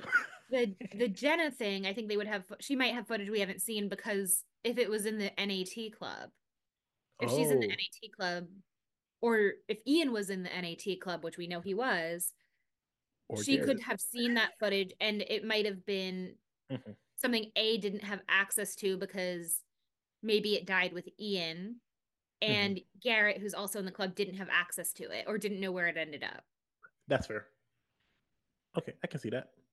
Or it looks bad for Jenna, so Garrett doesn't want to reveal that footage. That also could be a factor. Like, it doesn't look bad for her, but like it's one of her worst moments. You don't want to like have that on film. That's you don't like fair. make that public in any way and like show the girl that you supposedly like, like mm-hmm. in like suffering. I can understand that. Um, but we'll get back to Garrett. We will. Because uh, the girls also think that Melissa's bluffing. When Spencer tells them about it, they're like, "What could she possibly have on us? Like, she like if she has anything, it means that she's A." Um, so Hannah decides that's it. We're gonna we're gonna trick Melissa uh, to prove that she's A. Um, and I got a question about the girls. Yeah.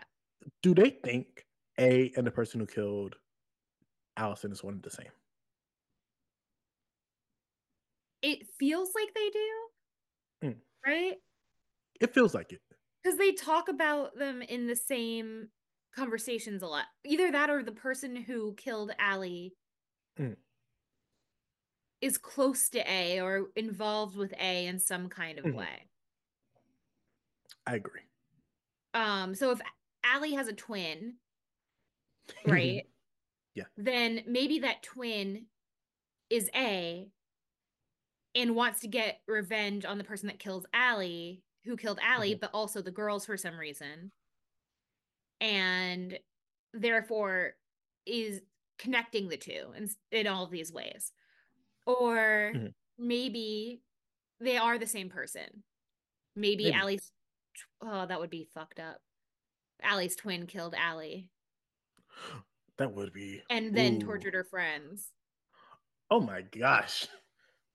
That's. Um, but like, or if Garrett killed Ali and Garrett is also A, you know, Mhm. like I can see it being the same person. I can also see it being, but either way, A knows enough about the night that Ali died Yes.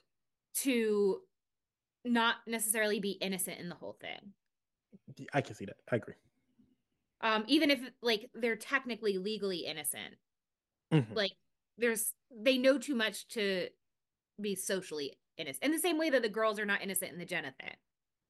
Yeah. Like they didn't do any. They didn't throw the smoke bomb in there. Right. But they also But- didn't do anything to stop Ali and they didn't do anything to help Jenna. Correct. Um, so Hannah asks Caleb uh to help trap A, and he doesn't seem pleased about it because it's gonna involve Mona, but eventually he agrees. And Jay, I'm gonna be honest with you. I was like, I'm confused. I was so confused with where they're going with this. Yeah, but either way, uh Mona and Caleb are gonna be part of this plan to catch Melissa, and Caleb would rather uh, eat glass than be in the same room with Mona. So, you know, whatever it is, it's not gonna be fun. Fair enough. But before we get to that plan, Aria's gonna go visit her mom in- the in Ella's classroom. Uh, and Ella says, "You know what? Uh, we're gonna shelve the uh boarding school idea for for now. Um, but it has nothing to do with you threatening me and threatening your father. Has Mhm. everything to do with the fact that you are not the child that I raised. This is not how I raised you. You are not. I can't recognize you anymore. That you are turning on your family Mm-hmm. for some man Mm-hmm. who was your teacher Mm-hmm.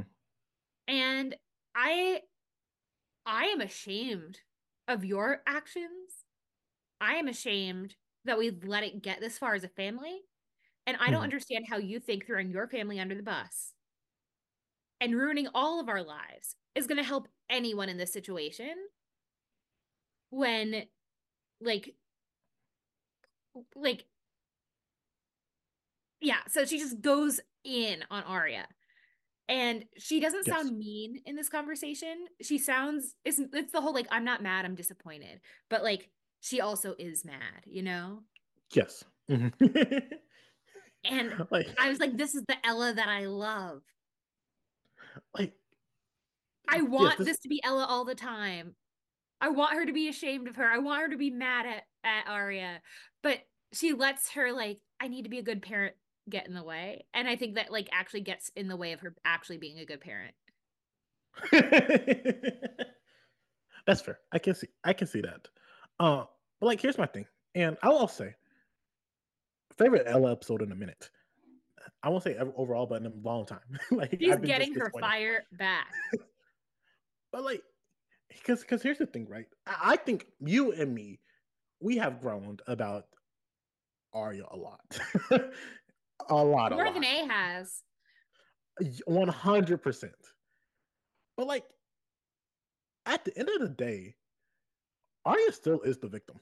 Like, like in this situation, like Ezra has been preying on her and grooming this little girl to act a certain type of way to make her believe like what they're doing is okay and that is ultimately us against them and them being your father like so ultimately so i get it.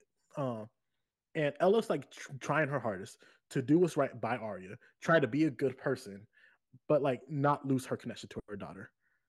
So she's been trying her hardest and even though i disagree with her methods have not been a fan of it 100% but she was legit like what you're saying like we've crossed the line now. Like t- to a point where you're choosing this man over your family over your loved ones. Because here's the thing you can be mad at your dad as much as you want. You know he's not doing this just because just because he feels like it just because he can. Like he's doing this because he wants to protect his her her daughter. Like everything ella has done has been to make sure like her daughter's still in a good state despite everything that's been happening to her and like Aria like legit blew that up um in Ella's eyes. And Ella straight up says, and, and Aria's like, I don't like you have making me choose between you or Ezra, because I'm not gonna turn against you, but I'm also not gonna turn against Ezra. And Aria Ella's basically like, you've already chosen.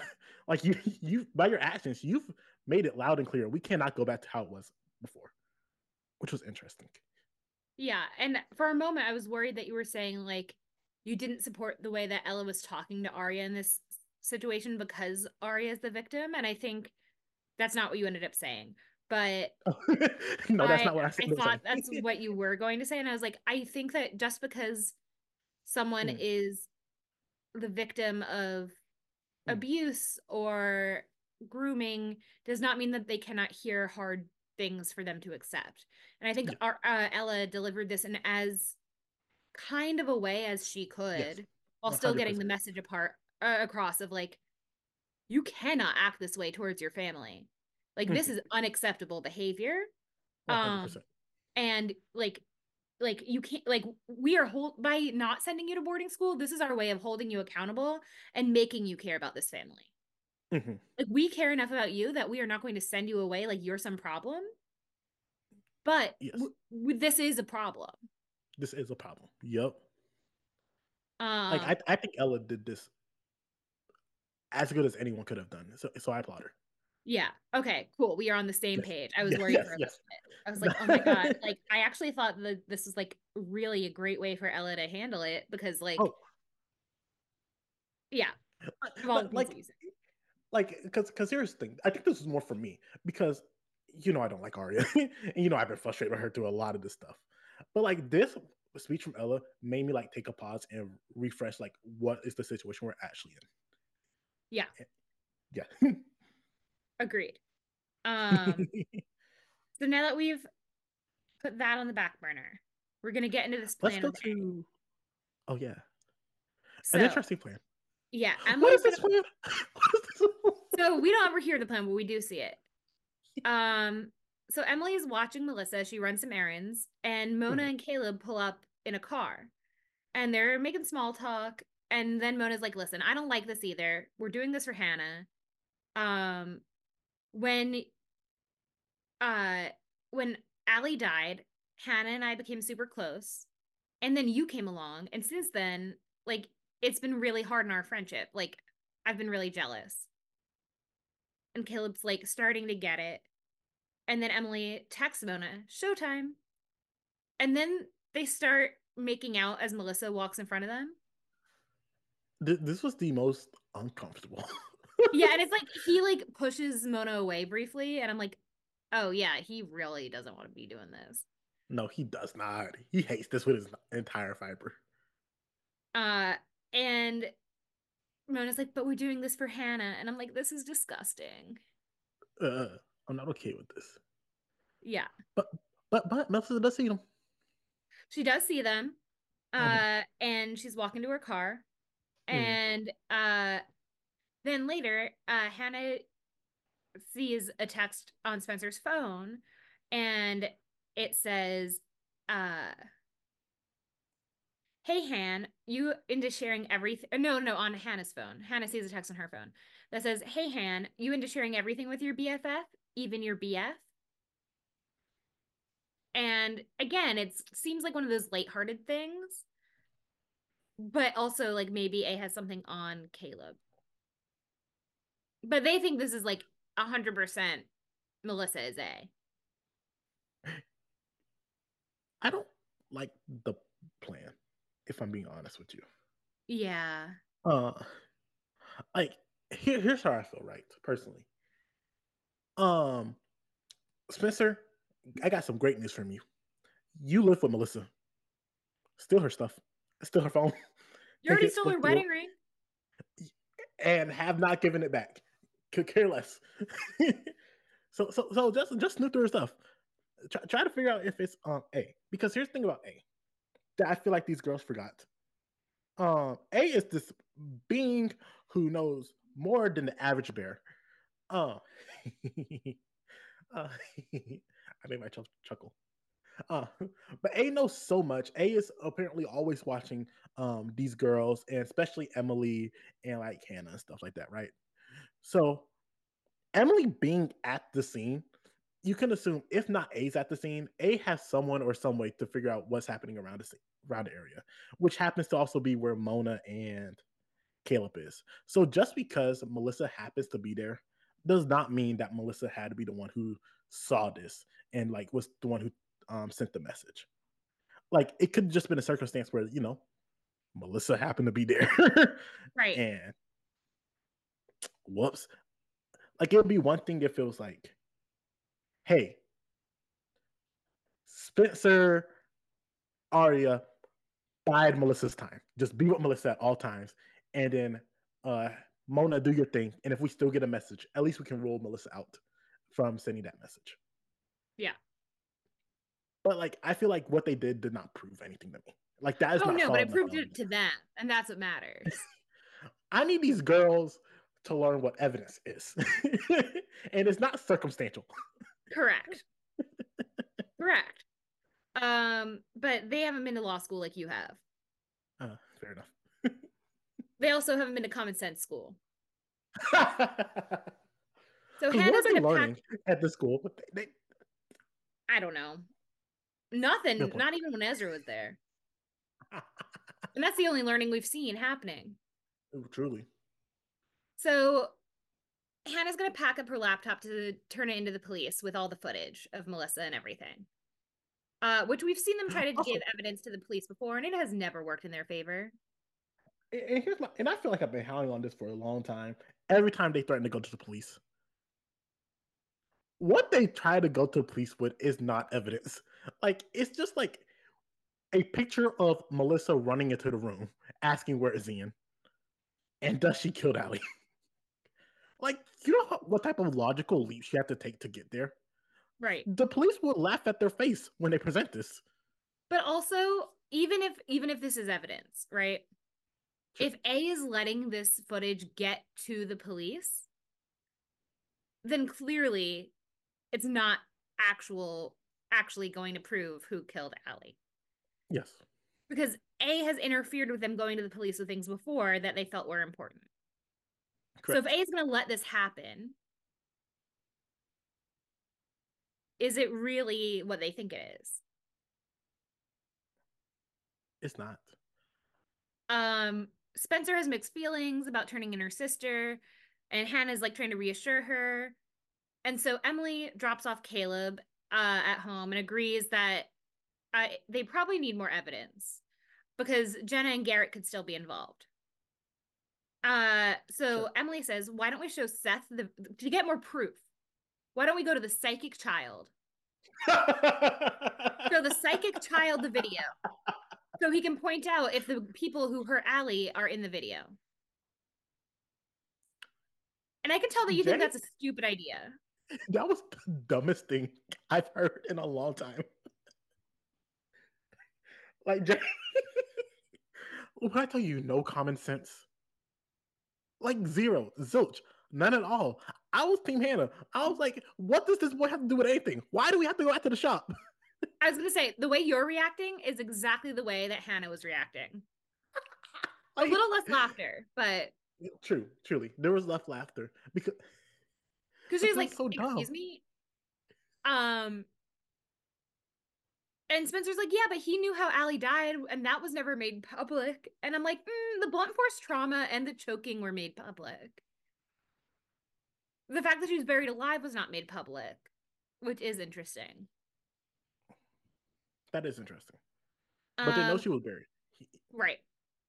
Uh, so so i- right. if if they were so if they're like, oh, they uncovered a body that was buried, he could be like, oh, so she was breathing that in. right. He's six. not How much logic does it- he have? like here's the issue, Jay. They're using six year old logic, and I need them to like step it up. And they are 16. Um, so then Mona gets there and she's like, I need to go upstairs and like scrub all this nastiness off my body from like making out with Caleb. And it's kind of awkward because like Hannah's like, Yeah, that's my boyfriend. Uh, well, here's the thing, because Mona was also like, did y'all get the message? Uh, the whole purpose of the thing. And Hannah said no. I was like, and Spencer was like, yeah, you can't be telling Mona everything. why? I find it interesting. I mean, I get it. Like, you don't want to include Mona on, in on all the details because She's in it. She's getting messages from me. I'm be a buck with you. Yeah. I mean, I can understand wanting to keep Mona at an arm's distance because she hasn't been through everything with the rest of the girls. Mhm. But it is weird. And I mean, maybe it's, maybe it's because they think that Mona can't keep a secret, but we know that Mona can keep a secret. Mona it can keep so- benefits so many secrets. Like Mona's slick.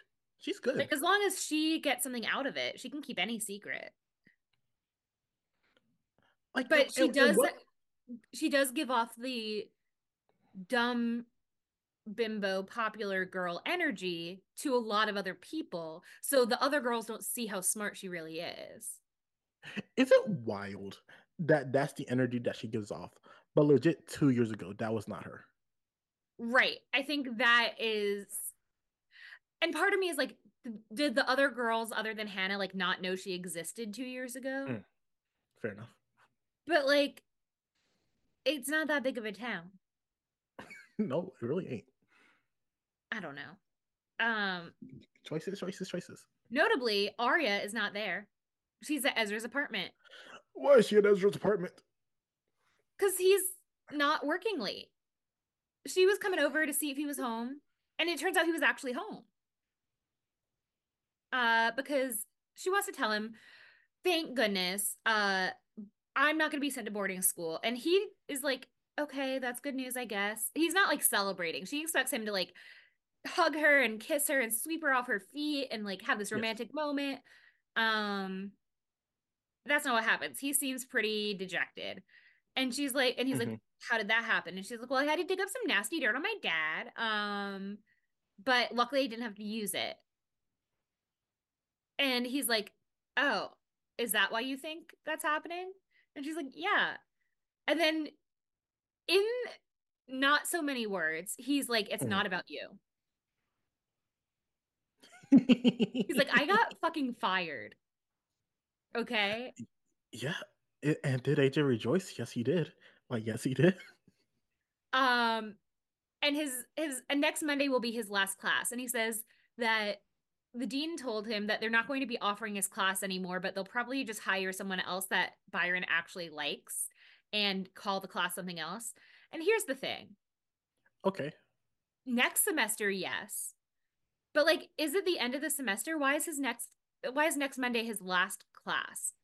Like is someone else going to be taking over his class? I just worry about the academic uh consequences for his students. Are they not going to get credit for the full semester of classes? Is someone else going to come in and teach? I'd assume so. Because I just like had a moment where it was like if my professor got fired in the middle of the semester, I still be get I still better get those credits. 100%. It's not my fault. Like, like here's the thing, Jay. If, if But you know, you know, you know how universities work. They'd be like, "Sorry, you didn't complete the course." Oh.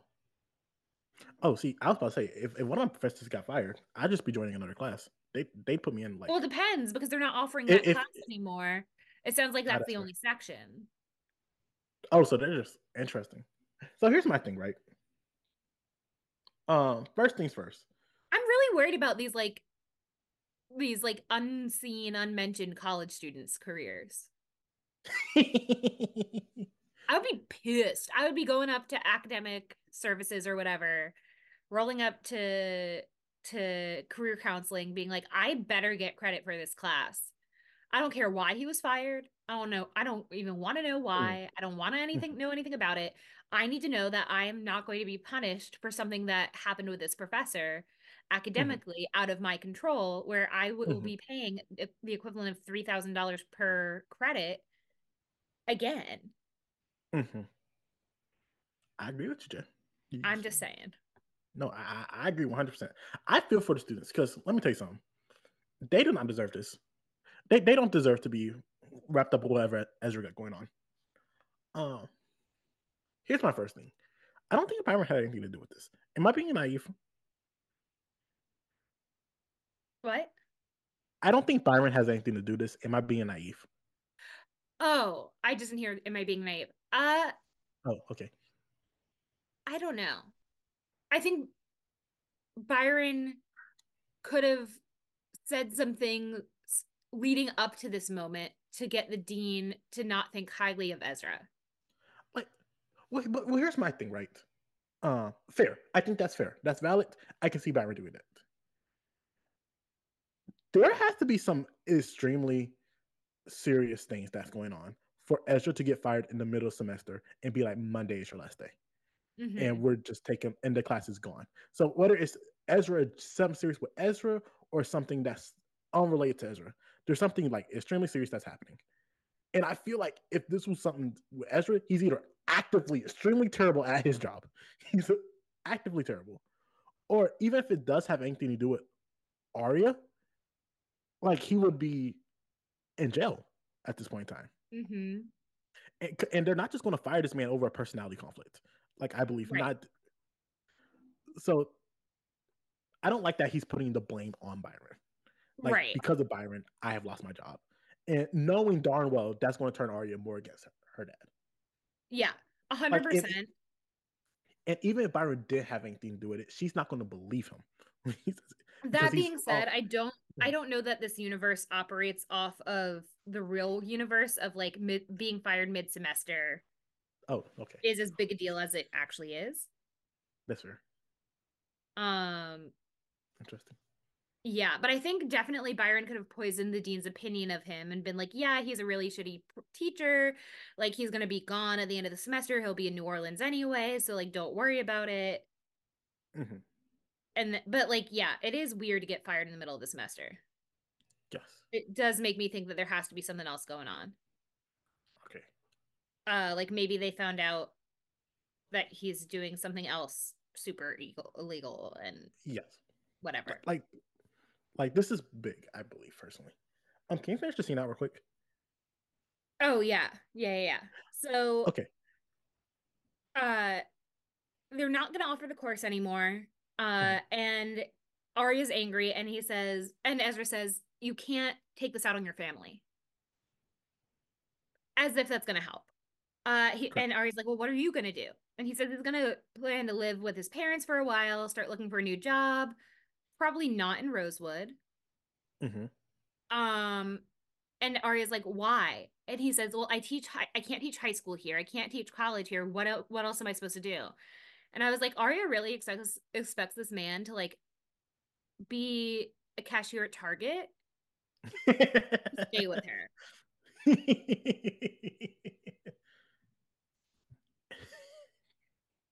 no, tr- truly, like, because here's my here's my thing, right? He could find another job if he wanted to, like, just not teaching, uh, in Rosewood, which I I would suggest he do. Me personally, I don't think he should be able to be around uh, students ever again, uh, personally. But here's my thing, like, even though you have to go outside of Rosewood, he's like, I love teaching. This is my passion. This is what I gotta do. I don't see how this man finds a job anytime soon. Because just looking at his resume, like this is his first year of teaching, Jay. And Yeah. within his first year of teaching, he quit a school halfway through the semester, got another job at a university, and then was fired halfway through the semester. like, and let me tell you my mom uh had a teacher at her school a couple of years Mhm. ago it was his first year teaching and halfway through the year he decided teaching actually was not for him Mhm. um because it was like i think the year before the pandemic but like let me tell you, these Gen Alpha kids are different. and uh he was like, I can't do this. And my Mhm. mom was like, if he ever decides teaching might be for him, but in a nicer school district, part of the school district where like it's not a Title One school and like we don't have kids where like we're constantly like providing the only meal that they have and like sometimes we're the ones who who give them like toothbrushes and deodorant and Yeah. offer them like places to do their laundry like if he decides to go teach at another school or a different grade like he's going to have a hard time because he quit in the middle of the school year Mhm. and actually, if he was fired, he might have a better chance of getting a job because he could at least say, like, it wasn't a good fit at that school. But quitting in the middle of the school year shows that you're not even willing to try to stick it out. Mhm. Um, I'm shocked that he is a professor at his age. Whatever, it's fine. Um, I'm shocked at a lot of things with that man. Um, I, I agree. and he's like, I still love you. And he kisses her. And then they start taking off clothing and moving to the bedroom no. area. And I was like, Oh no. I not not the teacher at my mom's school. This is now Ezra and Aria. Um, Okay. and let me tell you, uh, that was all I needed to get out of bed, go to the bathroom, and feel like I was. I was like stumbling to the bathroom, being like, "This is disgusting. I'm gonna die." yeah. Um, and Oh, although the actors are consenting adults in this scene, the characters are consenting, but one of them is not an adult, Minors- so therefore cannot consent. minors cannot consent, man, baby. Man, baby, no. Nope. Um, so we're gonna skip Uh, the rest of that because, like, we are the number one anti-pedophilia podcast. Anti-pedophilia, and guess what? I skipped through it. I fast forward through this. I was like, I'm not to see this. Me too. I'm not Yeah. gonna see. I, like, I don't care if someone saw them I don't. Could care less. This may- it's not to be me. because the next two episodes might be Ezra's last.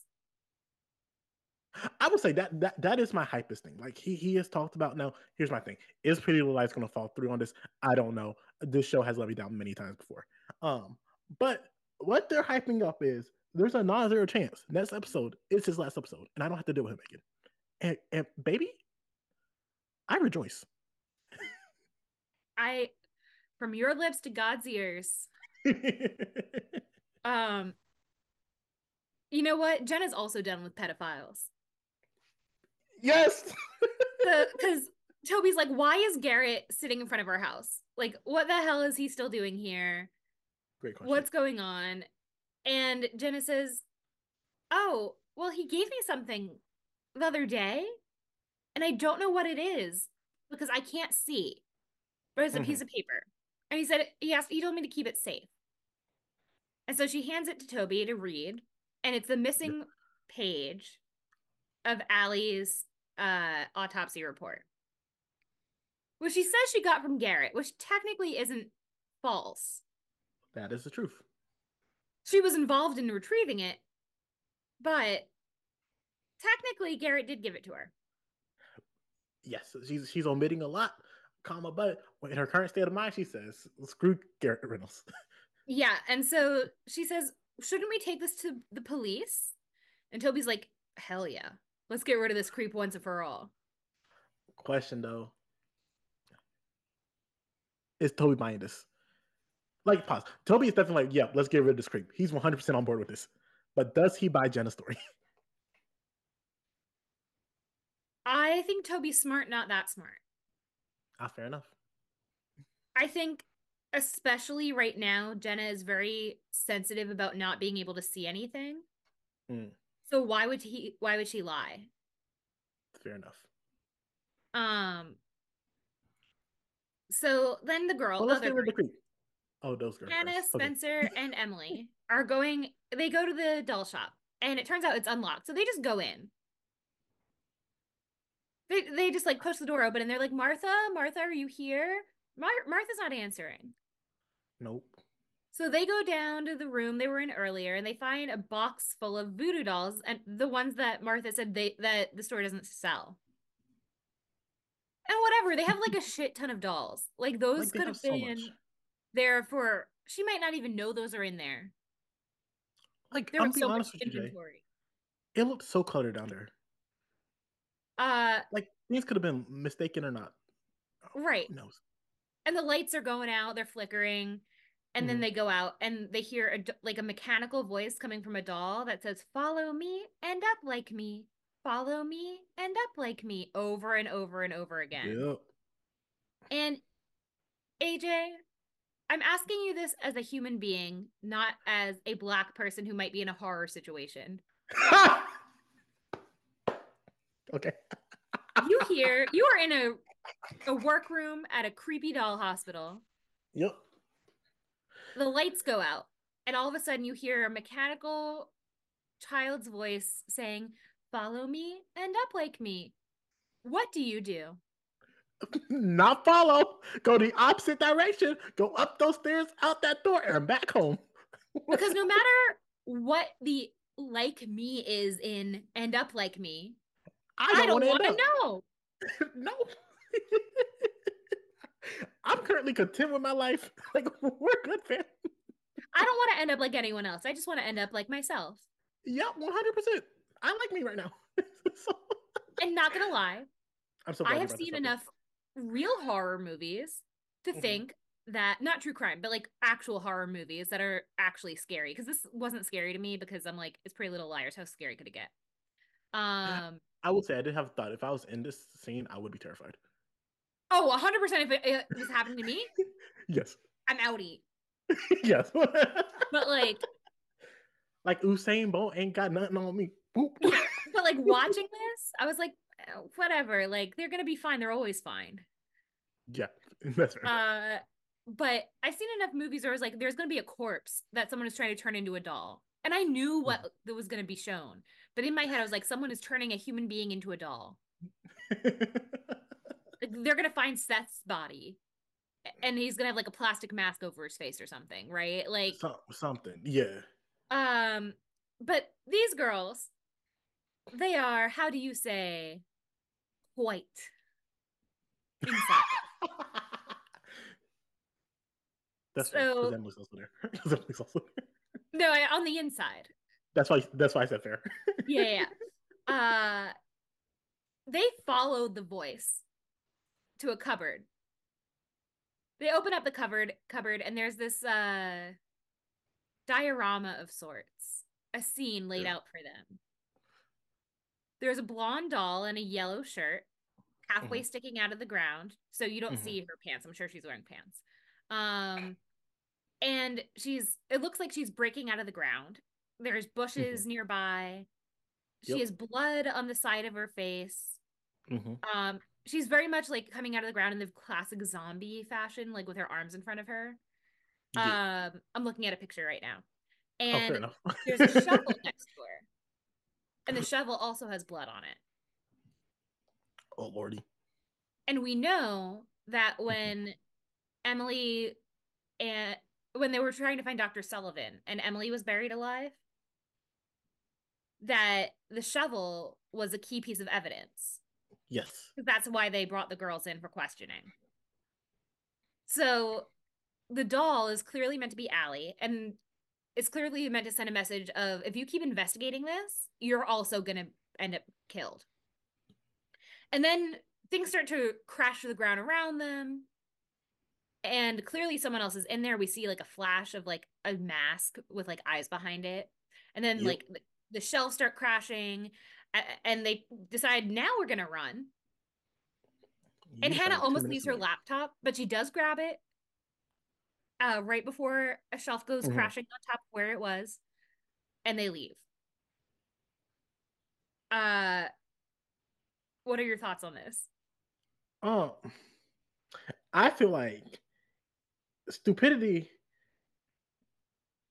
has taken over this town, and I need them to break free.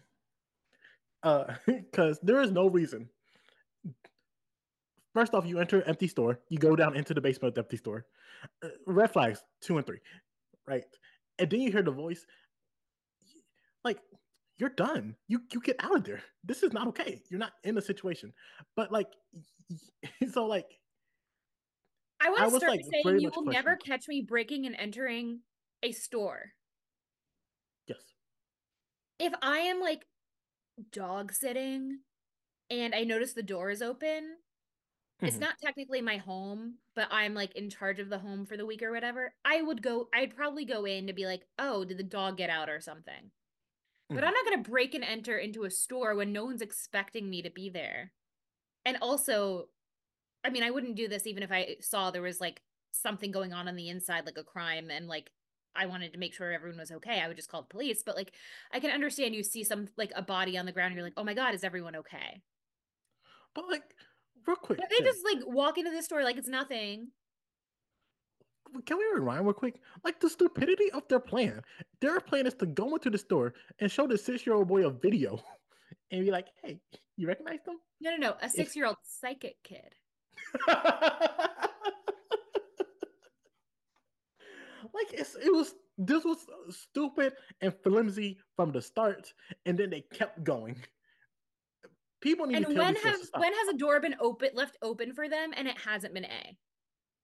Fair enough. Good question. Amazing question.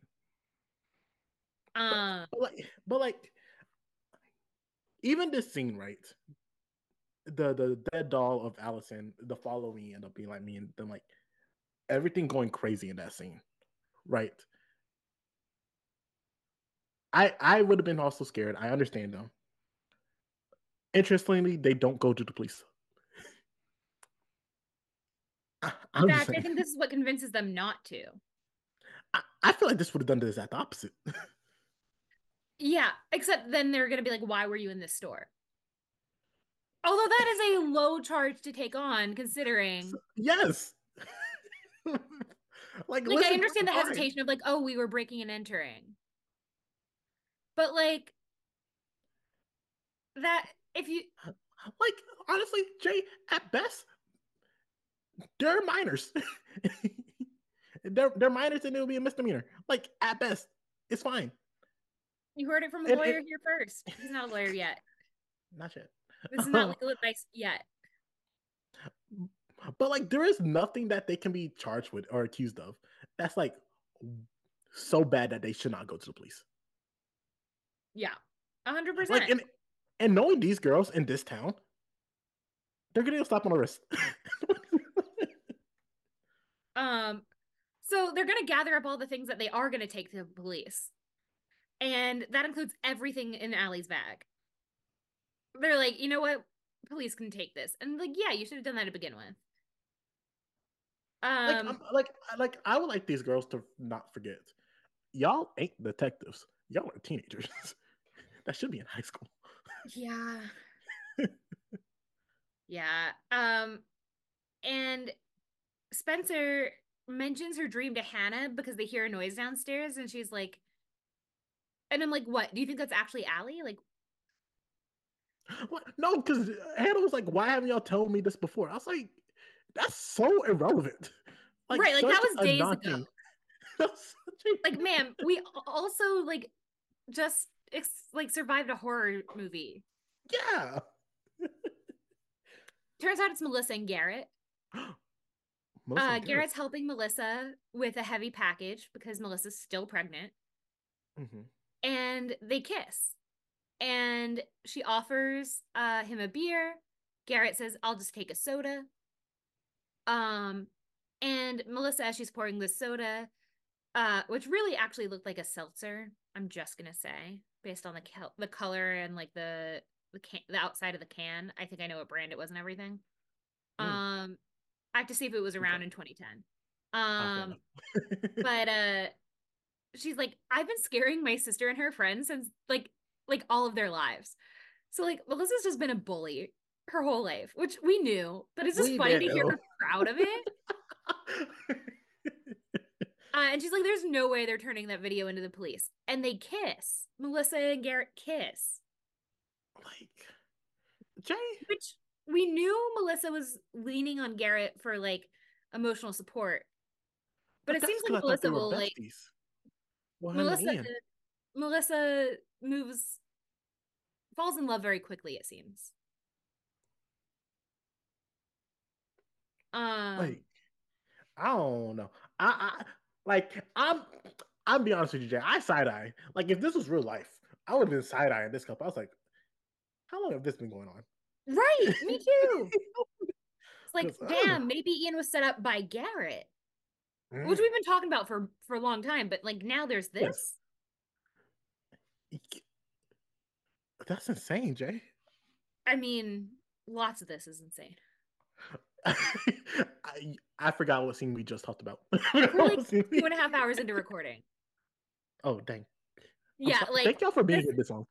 y'all, y'all killing. like if you're at this point in the podcast, like God bless you, you're a real one. we appreciate you so much. Um, leave five stars in a review.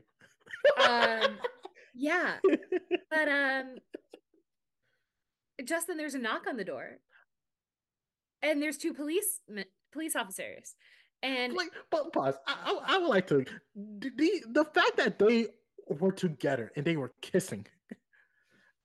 Jay, I feel like the jaw has not been on the ground enough. You've seen how this woman was in such a absent state for how long? You see this man obsessing over a minor for how long? and I'm just supposed to sit here and upset, uh, accept that they're just kissing. like this is just a thing that happened. I just I can't make sense of it. So I'm just like, yeah, I guess it makes sense. Like No, we can, it doesn't make sense. it makes sense on I can see it making sense from Melissa's end. Hmm. Because emotionally he's been there for her through all of this trauma. She's pregnant, she's hormonal. okay, I can buy that. Um her husband is dead. This was his best friend. He's been helping her through everything every step of the way. He doesn't know that she's he she doesn't know that he's been making out and like dating Jenna necessarily. Fair enough. Garrett, he's just a sleaze. And if he actually is somehow involved with the murder of Alison, maybe it makes sense for him to have a, have this kind of relationship with Melissa to string her along so that she doesn't see anything bad about him. And she and, Mhm. she can be a character witness. Mhm. Um and she might have to be. Fair because enough. two detectives show up and Melissa's like, Can I help you? And uh Garrett's like, Neil or whatever the guy's name is. Because he's a police officer too. Yeah. And uh they place him under arrest for the murder of Alison DiLaurentis. And Melissa turns and looks toward looks around and she sees Spencer's there.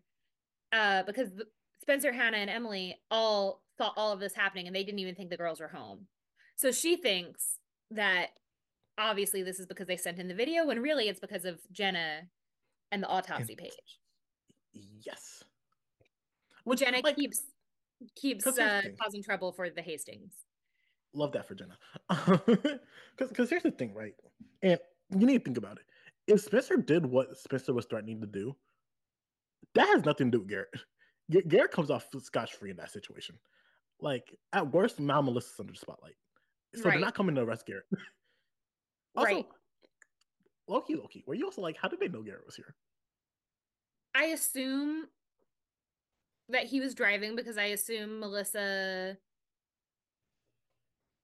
may or may not have a car because of oh. the Oh. accident. Fair enough.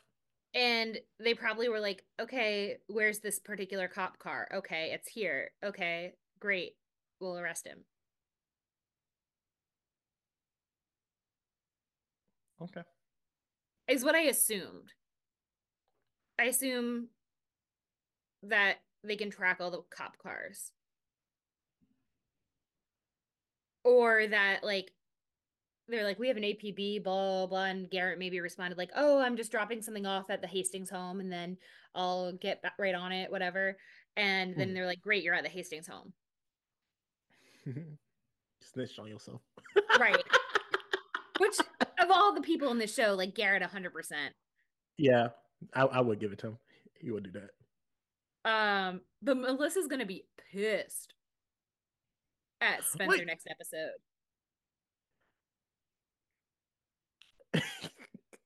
She's she doesn't even know about the engagement ring. Jay, I'm not over it. I'm glad you're not. I need someone to carry that torch. You know, if I ever meet any of the writers or actresses or actors in this show, I will have one question. What happened to that engagement ring? And why didn't Spencer, with all the opportunities and money that she had, buy a new one? Great question. Or at least a knockoff? Let me tell you something. You know what? I, I, She doesn't even have to admit to stealing it. She could just be like, I know know that- this engagement ring was really important to you.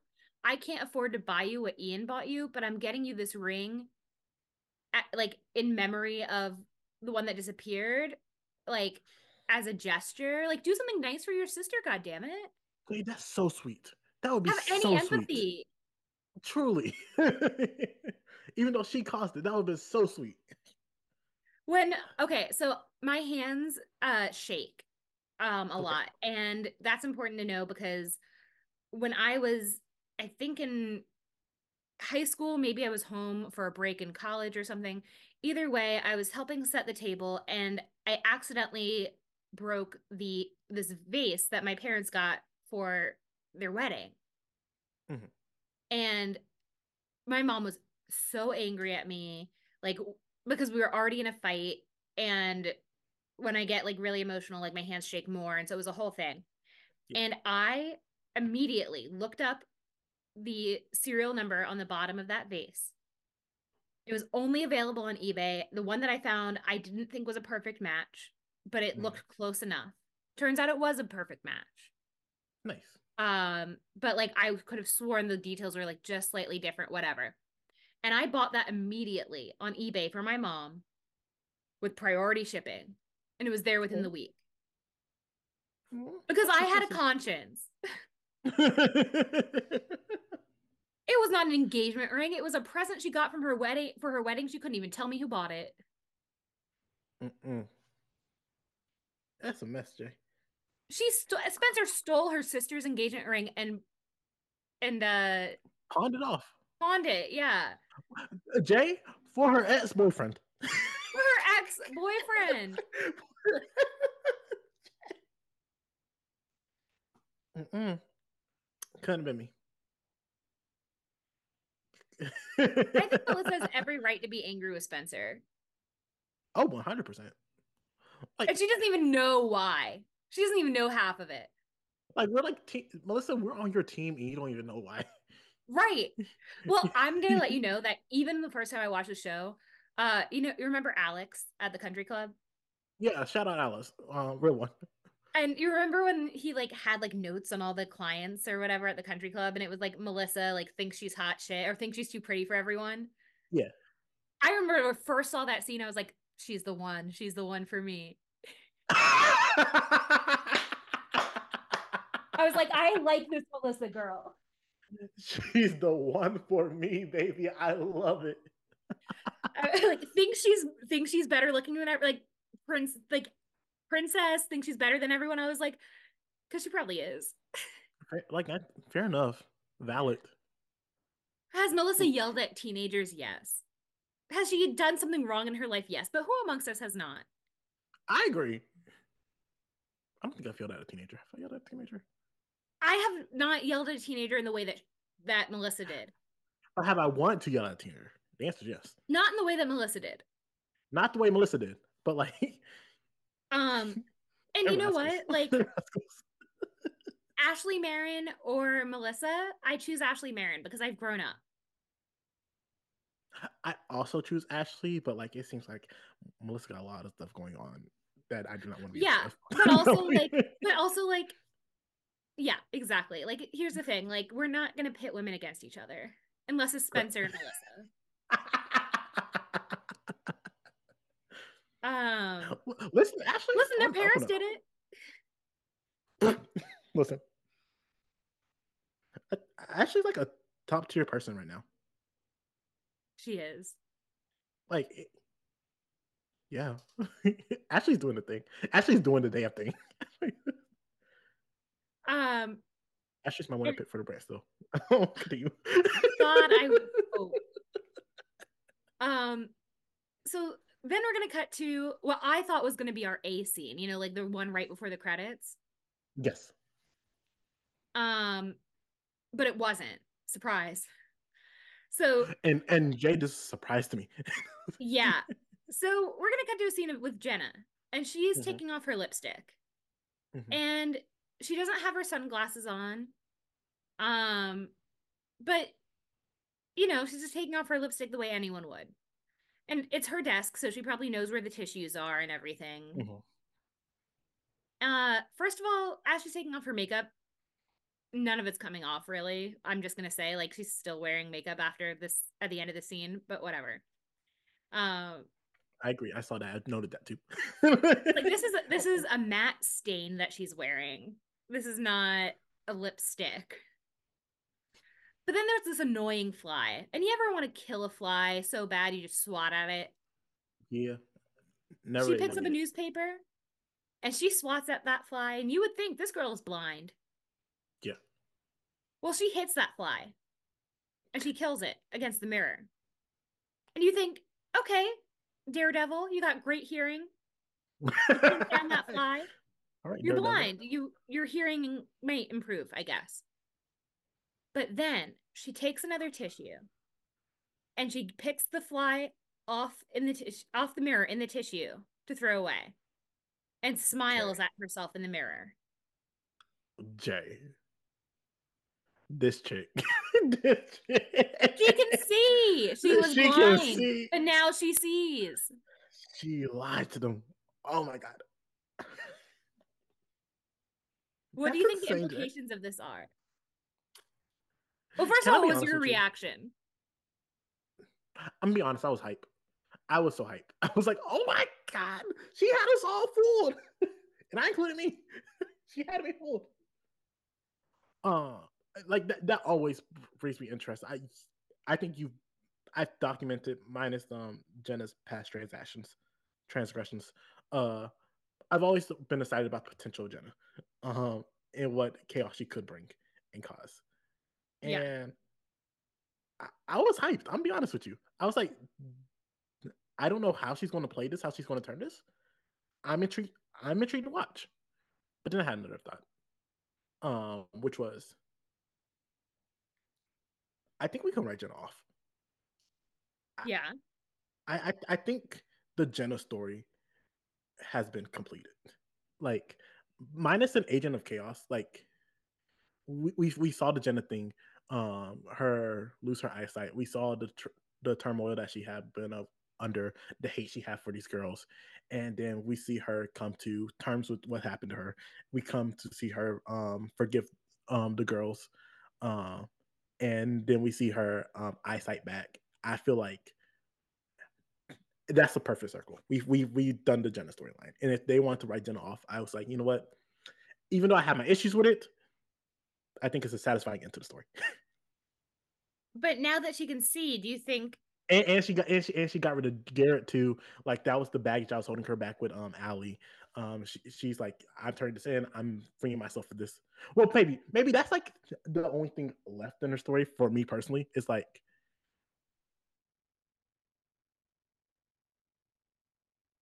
Retell. Oh, I lost internet. I have that. That was me. I'm sorry, I lost internet for a second. But it is all good? Um, uh, but but uh, So- the only thing left th- of interest for me personally is like the Garrett retaliation. Now that Jenna has done this, because because Garrett's going to do this, and if he knows why he's doing it, he's like, okay, so this was a direct attack against me by Jenna. What is his response? unless Unless she's been involved with A or the A team or she is A this whole time. fair enough. And this is showing us that she's actually far more sinister. Like this was the double bluff. Uh she's an evil person. Oh, she couldn't be A, that's too obvious, but that's why she's actually A. That's fair. I can see that. Because before the like she had just moved there before the Jenna thing happened, like not that long before the Jenna thing happened. Correct. So they don't know anything about this girl. Except for the fact that she Like- she really wasn't there long. Oh my Right. goodness. And like the only thing they know about her since then is that she like pl- composed the music for the Bad Seed, which is a play play about an evil child, Mhm. and she And seemed to take great evil child. interest in it. Like, it could be that like there's something. This is that this is the show trying to show us like there's something darker about Jenna. hmm And now the girls think, oh, it clearly couldn't have been Jenna because she apologized and she was sincere about that. But really, she doesn't forgive them at all. Or maybe like she didn't blame them at all to begin with. She's just torturing them to torture them. And all of this Maybe. was really to get back at Ali, and she doesn't see her revenge is complete until she's sufficiently tortured all the girls. I will say this one thing. My one pushback. I, I will find it weird for Jenna to be A, considering the A stuff happened like around the time that Jenna um pulled up. And it feels like A is someone who has been familiar with Ali. And not someone that's just getting to know Ali. That's true. Which is why I say possibly part of an A team. Oh, fair enough. You know, valid. Because we, if we think that Garrett or Ian or Melissa had Mhm. anything to do with this, Mhm. maybe not Melissa as much anymore, but if we think that other people had something to do with this in general, Mhm. then there's a possibility if she met this person who was able to get revenge on Ali in some way, and she was like, I want Mhm. in.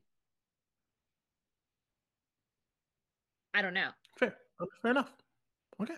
So But this, gave me this you just didn't. There wasn't like swelling, happy music in the scene. It didn't seem. It seemed like the show wanted us to think this was some sort of like dark thing happening. Yes. Um, I, I will say though, one, one- thing though, I don't like the idea of Jenna pretending to be blind. I do not like that idea. I do not like it either. Um, I mean, I think that means that the surgery worked. I think she wasn't pretending to be be blind the whole time. correct. Correct. I agree. Yes. The whole She was time very she was clearly blind before. Yes. So at least she's like not entirely inventing the situation. Fair. Like she's not like I made up a disability. She's like my disability didn't go away. Ah, you- fair. I think that's valid. Um, which is still a shitty thing to do, yes. especially with the level of care and support and pity that she is seeking, hmm like actively seeking. But at the same Yes. time, if people are going to give it to her, I understand why that might be an attractive choice for her. hmm But I also understand why the show is also portraying this as like this is not a good thing to do. Like Jenna may not be the person you think she is. Yes. Um, but it very much does give me. Ooh, I don't want to reference this in 2024. It does very much give me Zeke and Varner vibes. Oh no. Oh no. But like she's both sides. Where she's using like she's doing what Varner accused Oh. Zeke of doing, which is using yes. a part of her identity to manipulate other people, which she, Jenna actually is. Zeke was not. And if you don't know what I'm Mhm. talking about, don't worry about it. Don't look it up. Please It's don't. worth your time. Protect your peace. Protect everyone's peace. In fact, if you hear the name Varner anywhere on Mm. social media, just block it. That's fair. Instant block. Not worth your time. Worth less of your time than Ezra Fitz. Ugh, I did not like that. Um, so I thought that was our end scene because it was creepy enough. But it turns out it's not.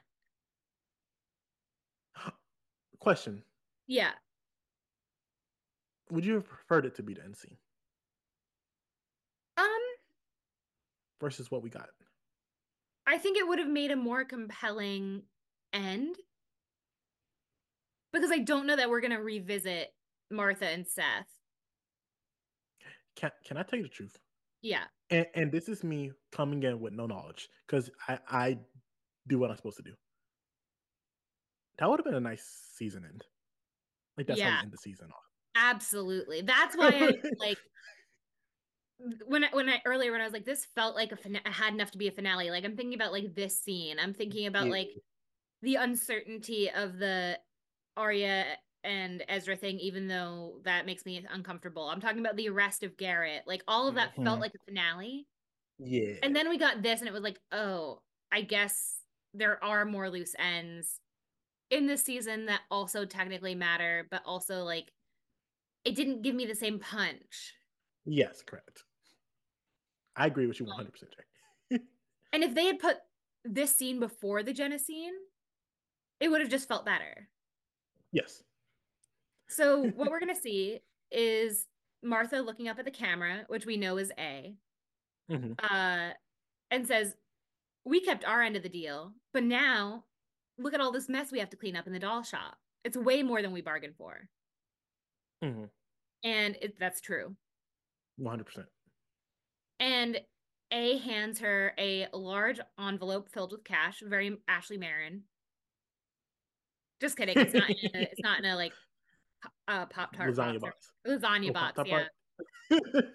Uh, and she hands a giant lollipop to Seth, who's sitting in an armchair and like stares back at her, like really creepy, like. But like they, Hmm. it felt like, and that's the end. But it felt like they were like trying too hard to make Seth creepy. Like I I, truly Seth. did not throughout throughout this episode, I was not creeped out by Seth because they were trying too hard to make Seth creepy. like aesthetically, they were trying to make him look creepy, but like, If I, I met a care- child like that in real life, I'd be like, "You're trying too hard." because I know kids who are like obsessed with dark things and like try to like like startle you and like say edgy things and like it doesn't creep me out. Mhm. It's just like, oh, you have an unmet need. Someone is not giving you the love and affection that you need. Mhm. Or your parents are letting you play violent video games at the young age of 6. Lordy. Like I'm not like I've been creeped out by kids and it's when a kid wakes up in the middle of the night, two in the morning, and says, Someone's talking to me in my closet. And then you open the closet and nobody's there. Then I get a little creeped out. But like Yeah. this kid being like, I can see the future. I'm like, okay. Like I've had kids be at like school be like, I can fly. And I'm like, okay. Do what Cool. you gotta do, fam. like I don't tell them to show me because I don't want them to jump off anything. But they're like, I can run, I can run faster than the speed of light, and I'm like, that is so cool. Ooh. Can you show me? And then they go like that. And I'm like, where'd you go? They're like, I went all the way around the world in that time. I'm like, that is so cool. But like, you know, I it does feel like Seth is almost trying too hard. Like they're trying too hard to make Seth seem legit, which makes me think that he's just not. He ain't legit. That's it. yeah, go ahead. That's the new episode. Yeah, that is if if dolls could talk. Um, which is you know uh, an obvious play on if these walls could talk. Um, Oh, that's her. and uh, yeah. So AJ, any Yes. final thoughts on the episode? Again, like I said at the top, uh, I don't know if this came off in the podcast. Like this episode. I, I, I think I enjoyed this episode. This is a good episode. I think. Uh, This episode excited everything we like about Pretty Little Liars, minus Veronica and minus Peter. Not Peter. how about Uh, what's his name? What are we thinking about? Mr. Emily's dad. Wayne. Wayne. Wayne. Wayne. Yes. Besides You know, Veronica and Wayne, this episode had everything we like. Yes. Oh, I know it didn't have Byron like popping off, but that's fine. That's fair. Like, honestly, take away the Ezra stuff, add Byron, Byron, Veronica, and Wayne. Would have been the perfect episode. But keep in the consequences for Ezra. Correct. We, we, we also need to make sure that man suffered.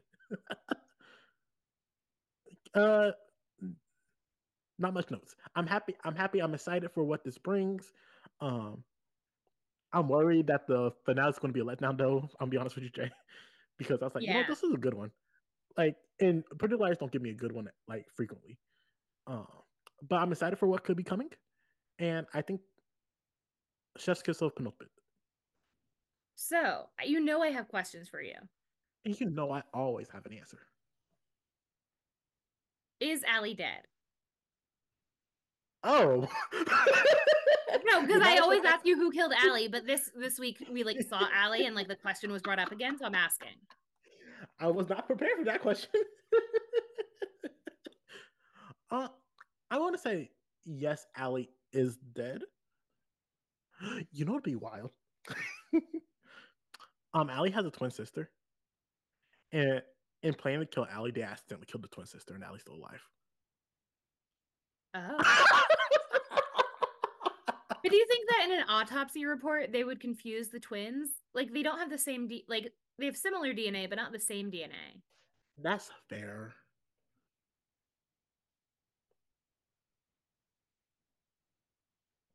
Good question. So who killed Ali or Ali's twin? Um, I would like to believe it was Garrett. I, okay.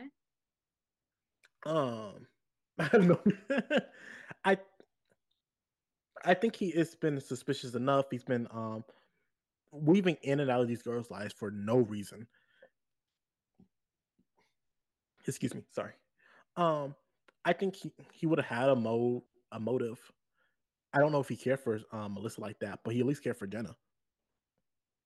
Um, so he, he like if there was like people that he was wanting to please or satisfy, I could see him choosing to do it. Um, they arrest him for her murder. I, I just I just want there to be a solution, and if Garrett's the solution, I'll take it. All right. So who's A? I'm going back to a fun one. oh, and like I'm be honest, Jay, you almost convinced me to make this a duo. Okay. I'm gonna go with Mona. I I oh. that was not where I was expecting this to go. I, I think this I think this is Mona. Um, oh. I, okay. Like here's my here's my thing, right, Jay. I've seen the girls receive an A message. I've seen Mona have an A message. I don't yeah. know when it was received. I don't know when it was given. I think again, Mona is close enough to the girls to like notice information. If A needs to set something up, guess who was in the house when they made this plan? Mona was there. Mona had the means. Guess what? If y'all want to trick Melissa, they, there was I seen A give pictures before, send them pictures of incriminating stuff and be like, "Hey, you don't want this to get out." They didn't send a picture of um, Mona and Caleb making out. Oh. They just sent a message being You're like, right. "Hey, did it?" but if so, it was a duo, who's helping Mona? Like, I think Jenna would be a fun duo because I remember um in the flashback episode, there was like they made a point to have Mona and Jenna interact with each other. And then after their interaction, uh, Mona changed outfits and being like to uh, Ali, "You don't know me, but you're about to." And then like some point after that, um, Ali got the message. So I was like, and if there's someone that uh has a history with Ali that will have a reason to torture Ali and happen to torture Ali's best friends. Mm. I like Mona. I think Mona's a person we talked about earlier. She can keep a secret. She knows how to do it. She's very good with this tech stuff. A sees Caleb as a threat. Mona sees Caleb as a threat. like I think a very different kind of threat. Uh like Mona just wants Hanna to be her friend and wants her attention. That's right. I think she might be a little bisexual. That's right. I'm just saying. You know what? But you know what? You're not wrong. um. So my my next question is. I got another taking in everything you just said, trying to process yes. it all. Um. The ne- the finale is called Unmasked, and the A in masked is capitalized. What's going to happen? So here's the thing. Here's the thing, Jay. I don't know if you can have a title like that and not reveal the identity of A. Like that's just what it screams to me. Like, okay, this hidden figure, we're gonna find out their true identity, find out who they really are. I don't know how, but I think that's an interesting thought. And do you think it's like, gonna be the real A, or do you think it's gonna be like a red herring again? Because remember, there's like seven seasons of this show. I understand that there are seven seasons of this TV show. And there's a lot to do. We have a lot to get through. Well, here's the, the question because um last season it was the death of Ian. It was like what thing is going to propel us to like come back and watch next season.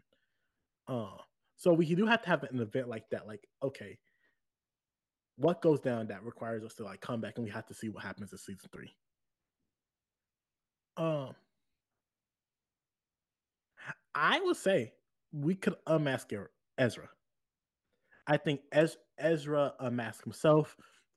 He says, "This is who I love. This child. You don't. It's gross. It's disgusting." But he's going to make a bro pro- proclamation like that, right? Mm-hmm. And then they run away, him and Aria, and Byron. So, oh no, you don't. oh no, you don't. and then Byron tries to his daughter back. I would tune in to see like the conclusion of that one. Um, other unmaskings that could happen. Oh, uh, uh, Jenna. Like something happens with Jenna. Like, oh, you're blind. You should not have been able to do what you just did. And people like turns her as like a fraud. And then people be, and then Emily's like, I knew I should never trust her. That's what you get for thinking she truly changed. She didn't change.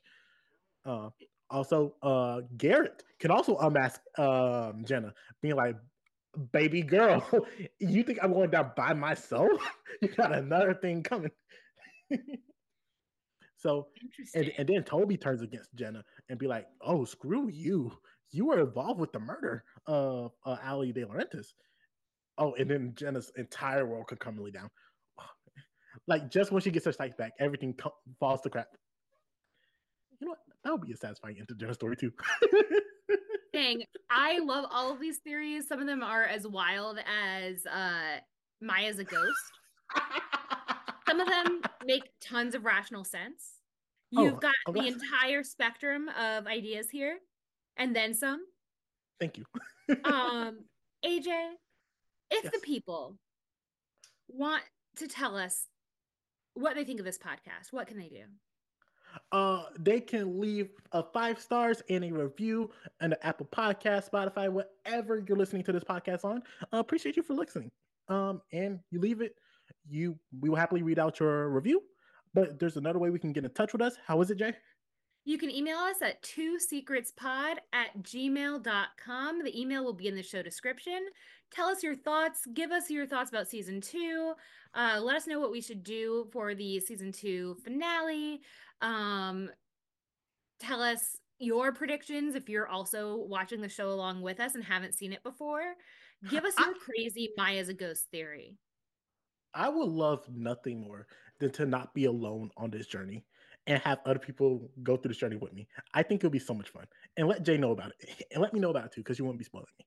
And even if you are watching like for the 17th time, but you haven't seen it in like a couple years, and there are points where you're like, oh, this is a fringe theory that didn't work out, but this episode made me remember it. Like, email your crazy theories, even if you know they're false. Like, I want, I need them so I can string AJ along. um, because yeah, there were tons of theories on the internet, and also I come up with new theories every week, week watching this show, and the and you know is, how like, it plays out, and I know how it plays out. That being said, I cannot tell you certain plot points from what I've seen on TikTok that happens in the book versus things that happen in the spin-offs slash things that have happened in fan fiction. I've read too much Pretty Little Liars content uh, where sometimes I'm like, did this detail happen? In fact, I was just clicking through Wikipedia to like check a detail for the finale, and something came up, and I was like, who the fuck is that? Like an actress's name came up, and I was like, who's that? And I was like, oh, okay. And it, and it clicked on it, made a lot more sense. Um, so AJ, Yes. People are going to email us, they're going to write us reviews, they're going to leave us five stars. And where can the people find you if they absolutely must? If you must find me and have something you want to say to me, uh, you can find me on Twitter at the Kid Nurse. Do not spoil me on anything, please. if you spoil AJ on anything Pretty Little Liars that we haven't covered up to this point, um, I will find you. I will find you. And that's a threat and a promise. And you can find me on Twitter slash whatever it's called these days at jmanji underscore. Um, And you can DM me anything about Pretty Little Liars. Like I said, I've seen every piece of content that has come out about this show, about the spin-offs. I haven't read the books, but I have uh done a deep dive on TikTok about all the differences season by season. Um so I know a lot of random shit about the books. Um so yeah, tweet at me, DM me, whatever, be nice or else Mhm. I will find you. If you're not nice, Mhm. AJ will find you and not nice AJ. And, and listen, you don't want to see me mean because I can get me. That reminded me. That sounded like the like uh like What's- the Hulk. You won't like me when I'm angry. Wait, no. Wait, Yeah, yeah. yeah. You won't like me when I'm angry. I'm trying to think of what his real name is, but I can't. A Bruce Banner. Yeah, Dr. Banner. Okay. Yeah. So, with all of that being said, next week we will be covering Unmasked, the finale, episode 25 of season two. oh my So gosh. until next time, AJ and President Carter. Bye. Hey, bye. Got a secret, can you keep it? Swear this one you save. Better lock it in your pocket, taking this one to the grave. If I show you, then I know you won't tell what I said. Cause two can keep a secret if one of them is dead.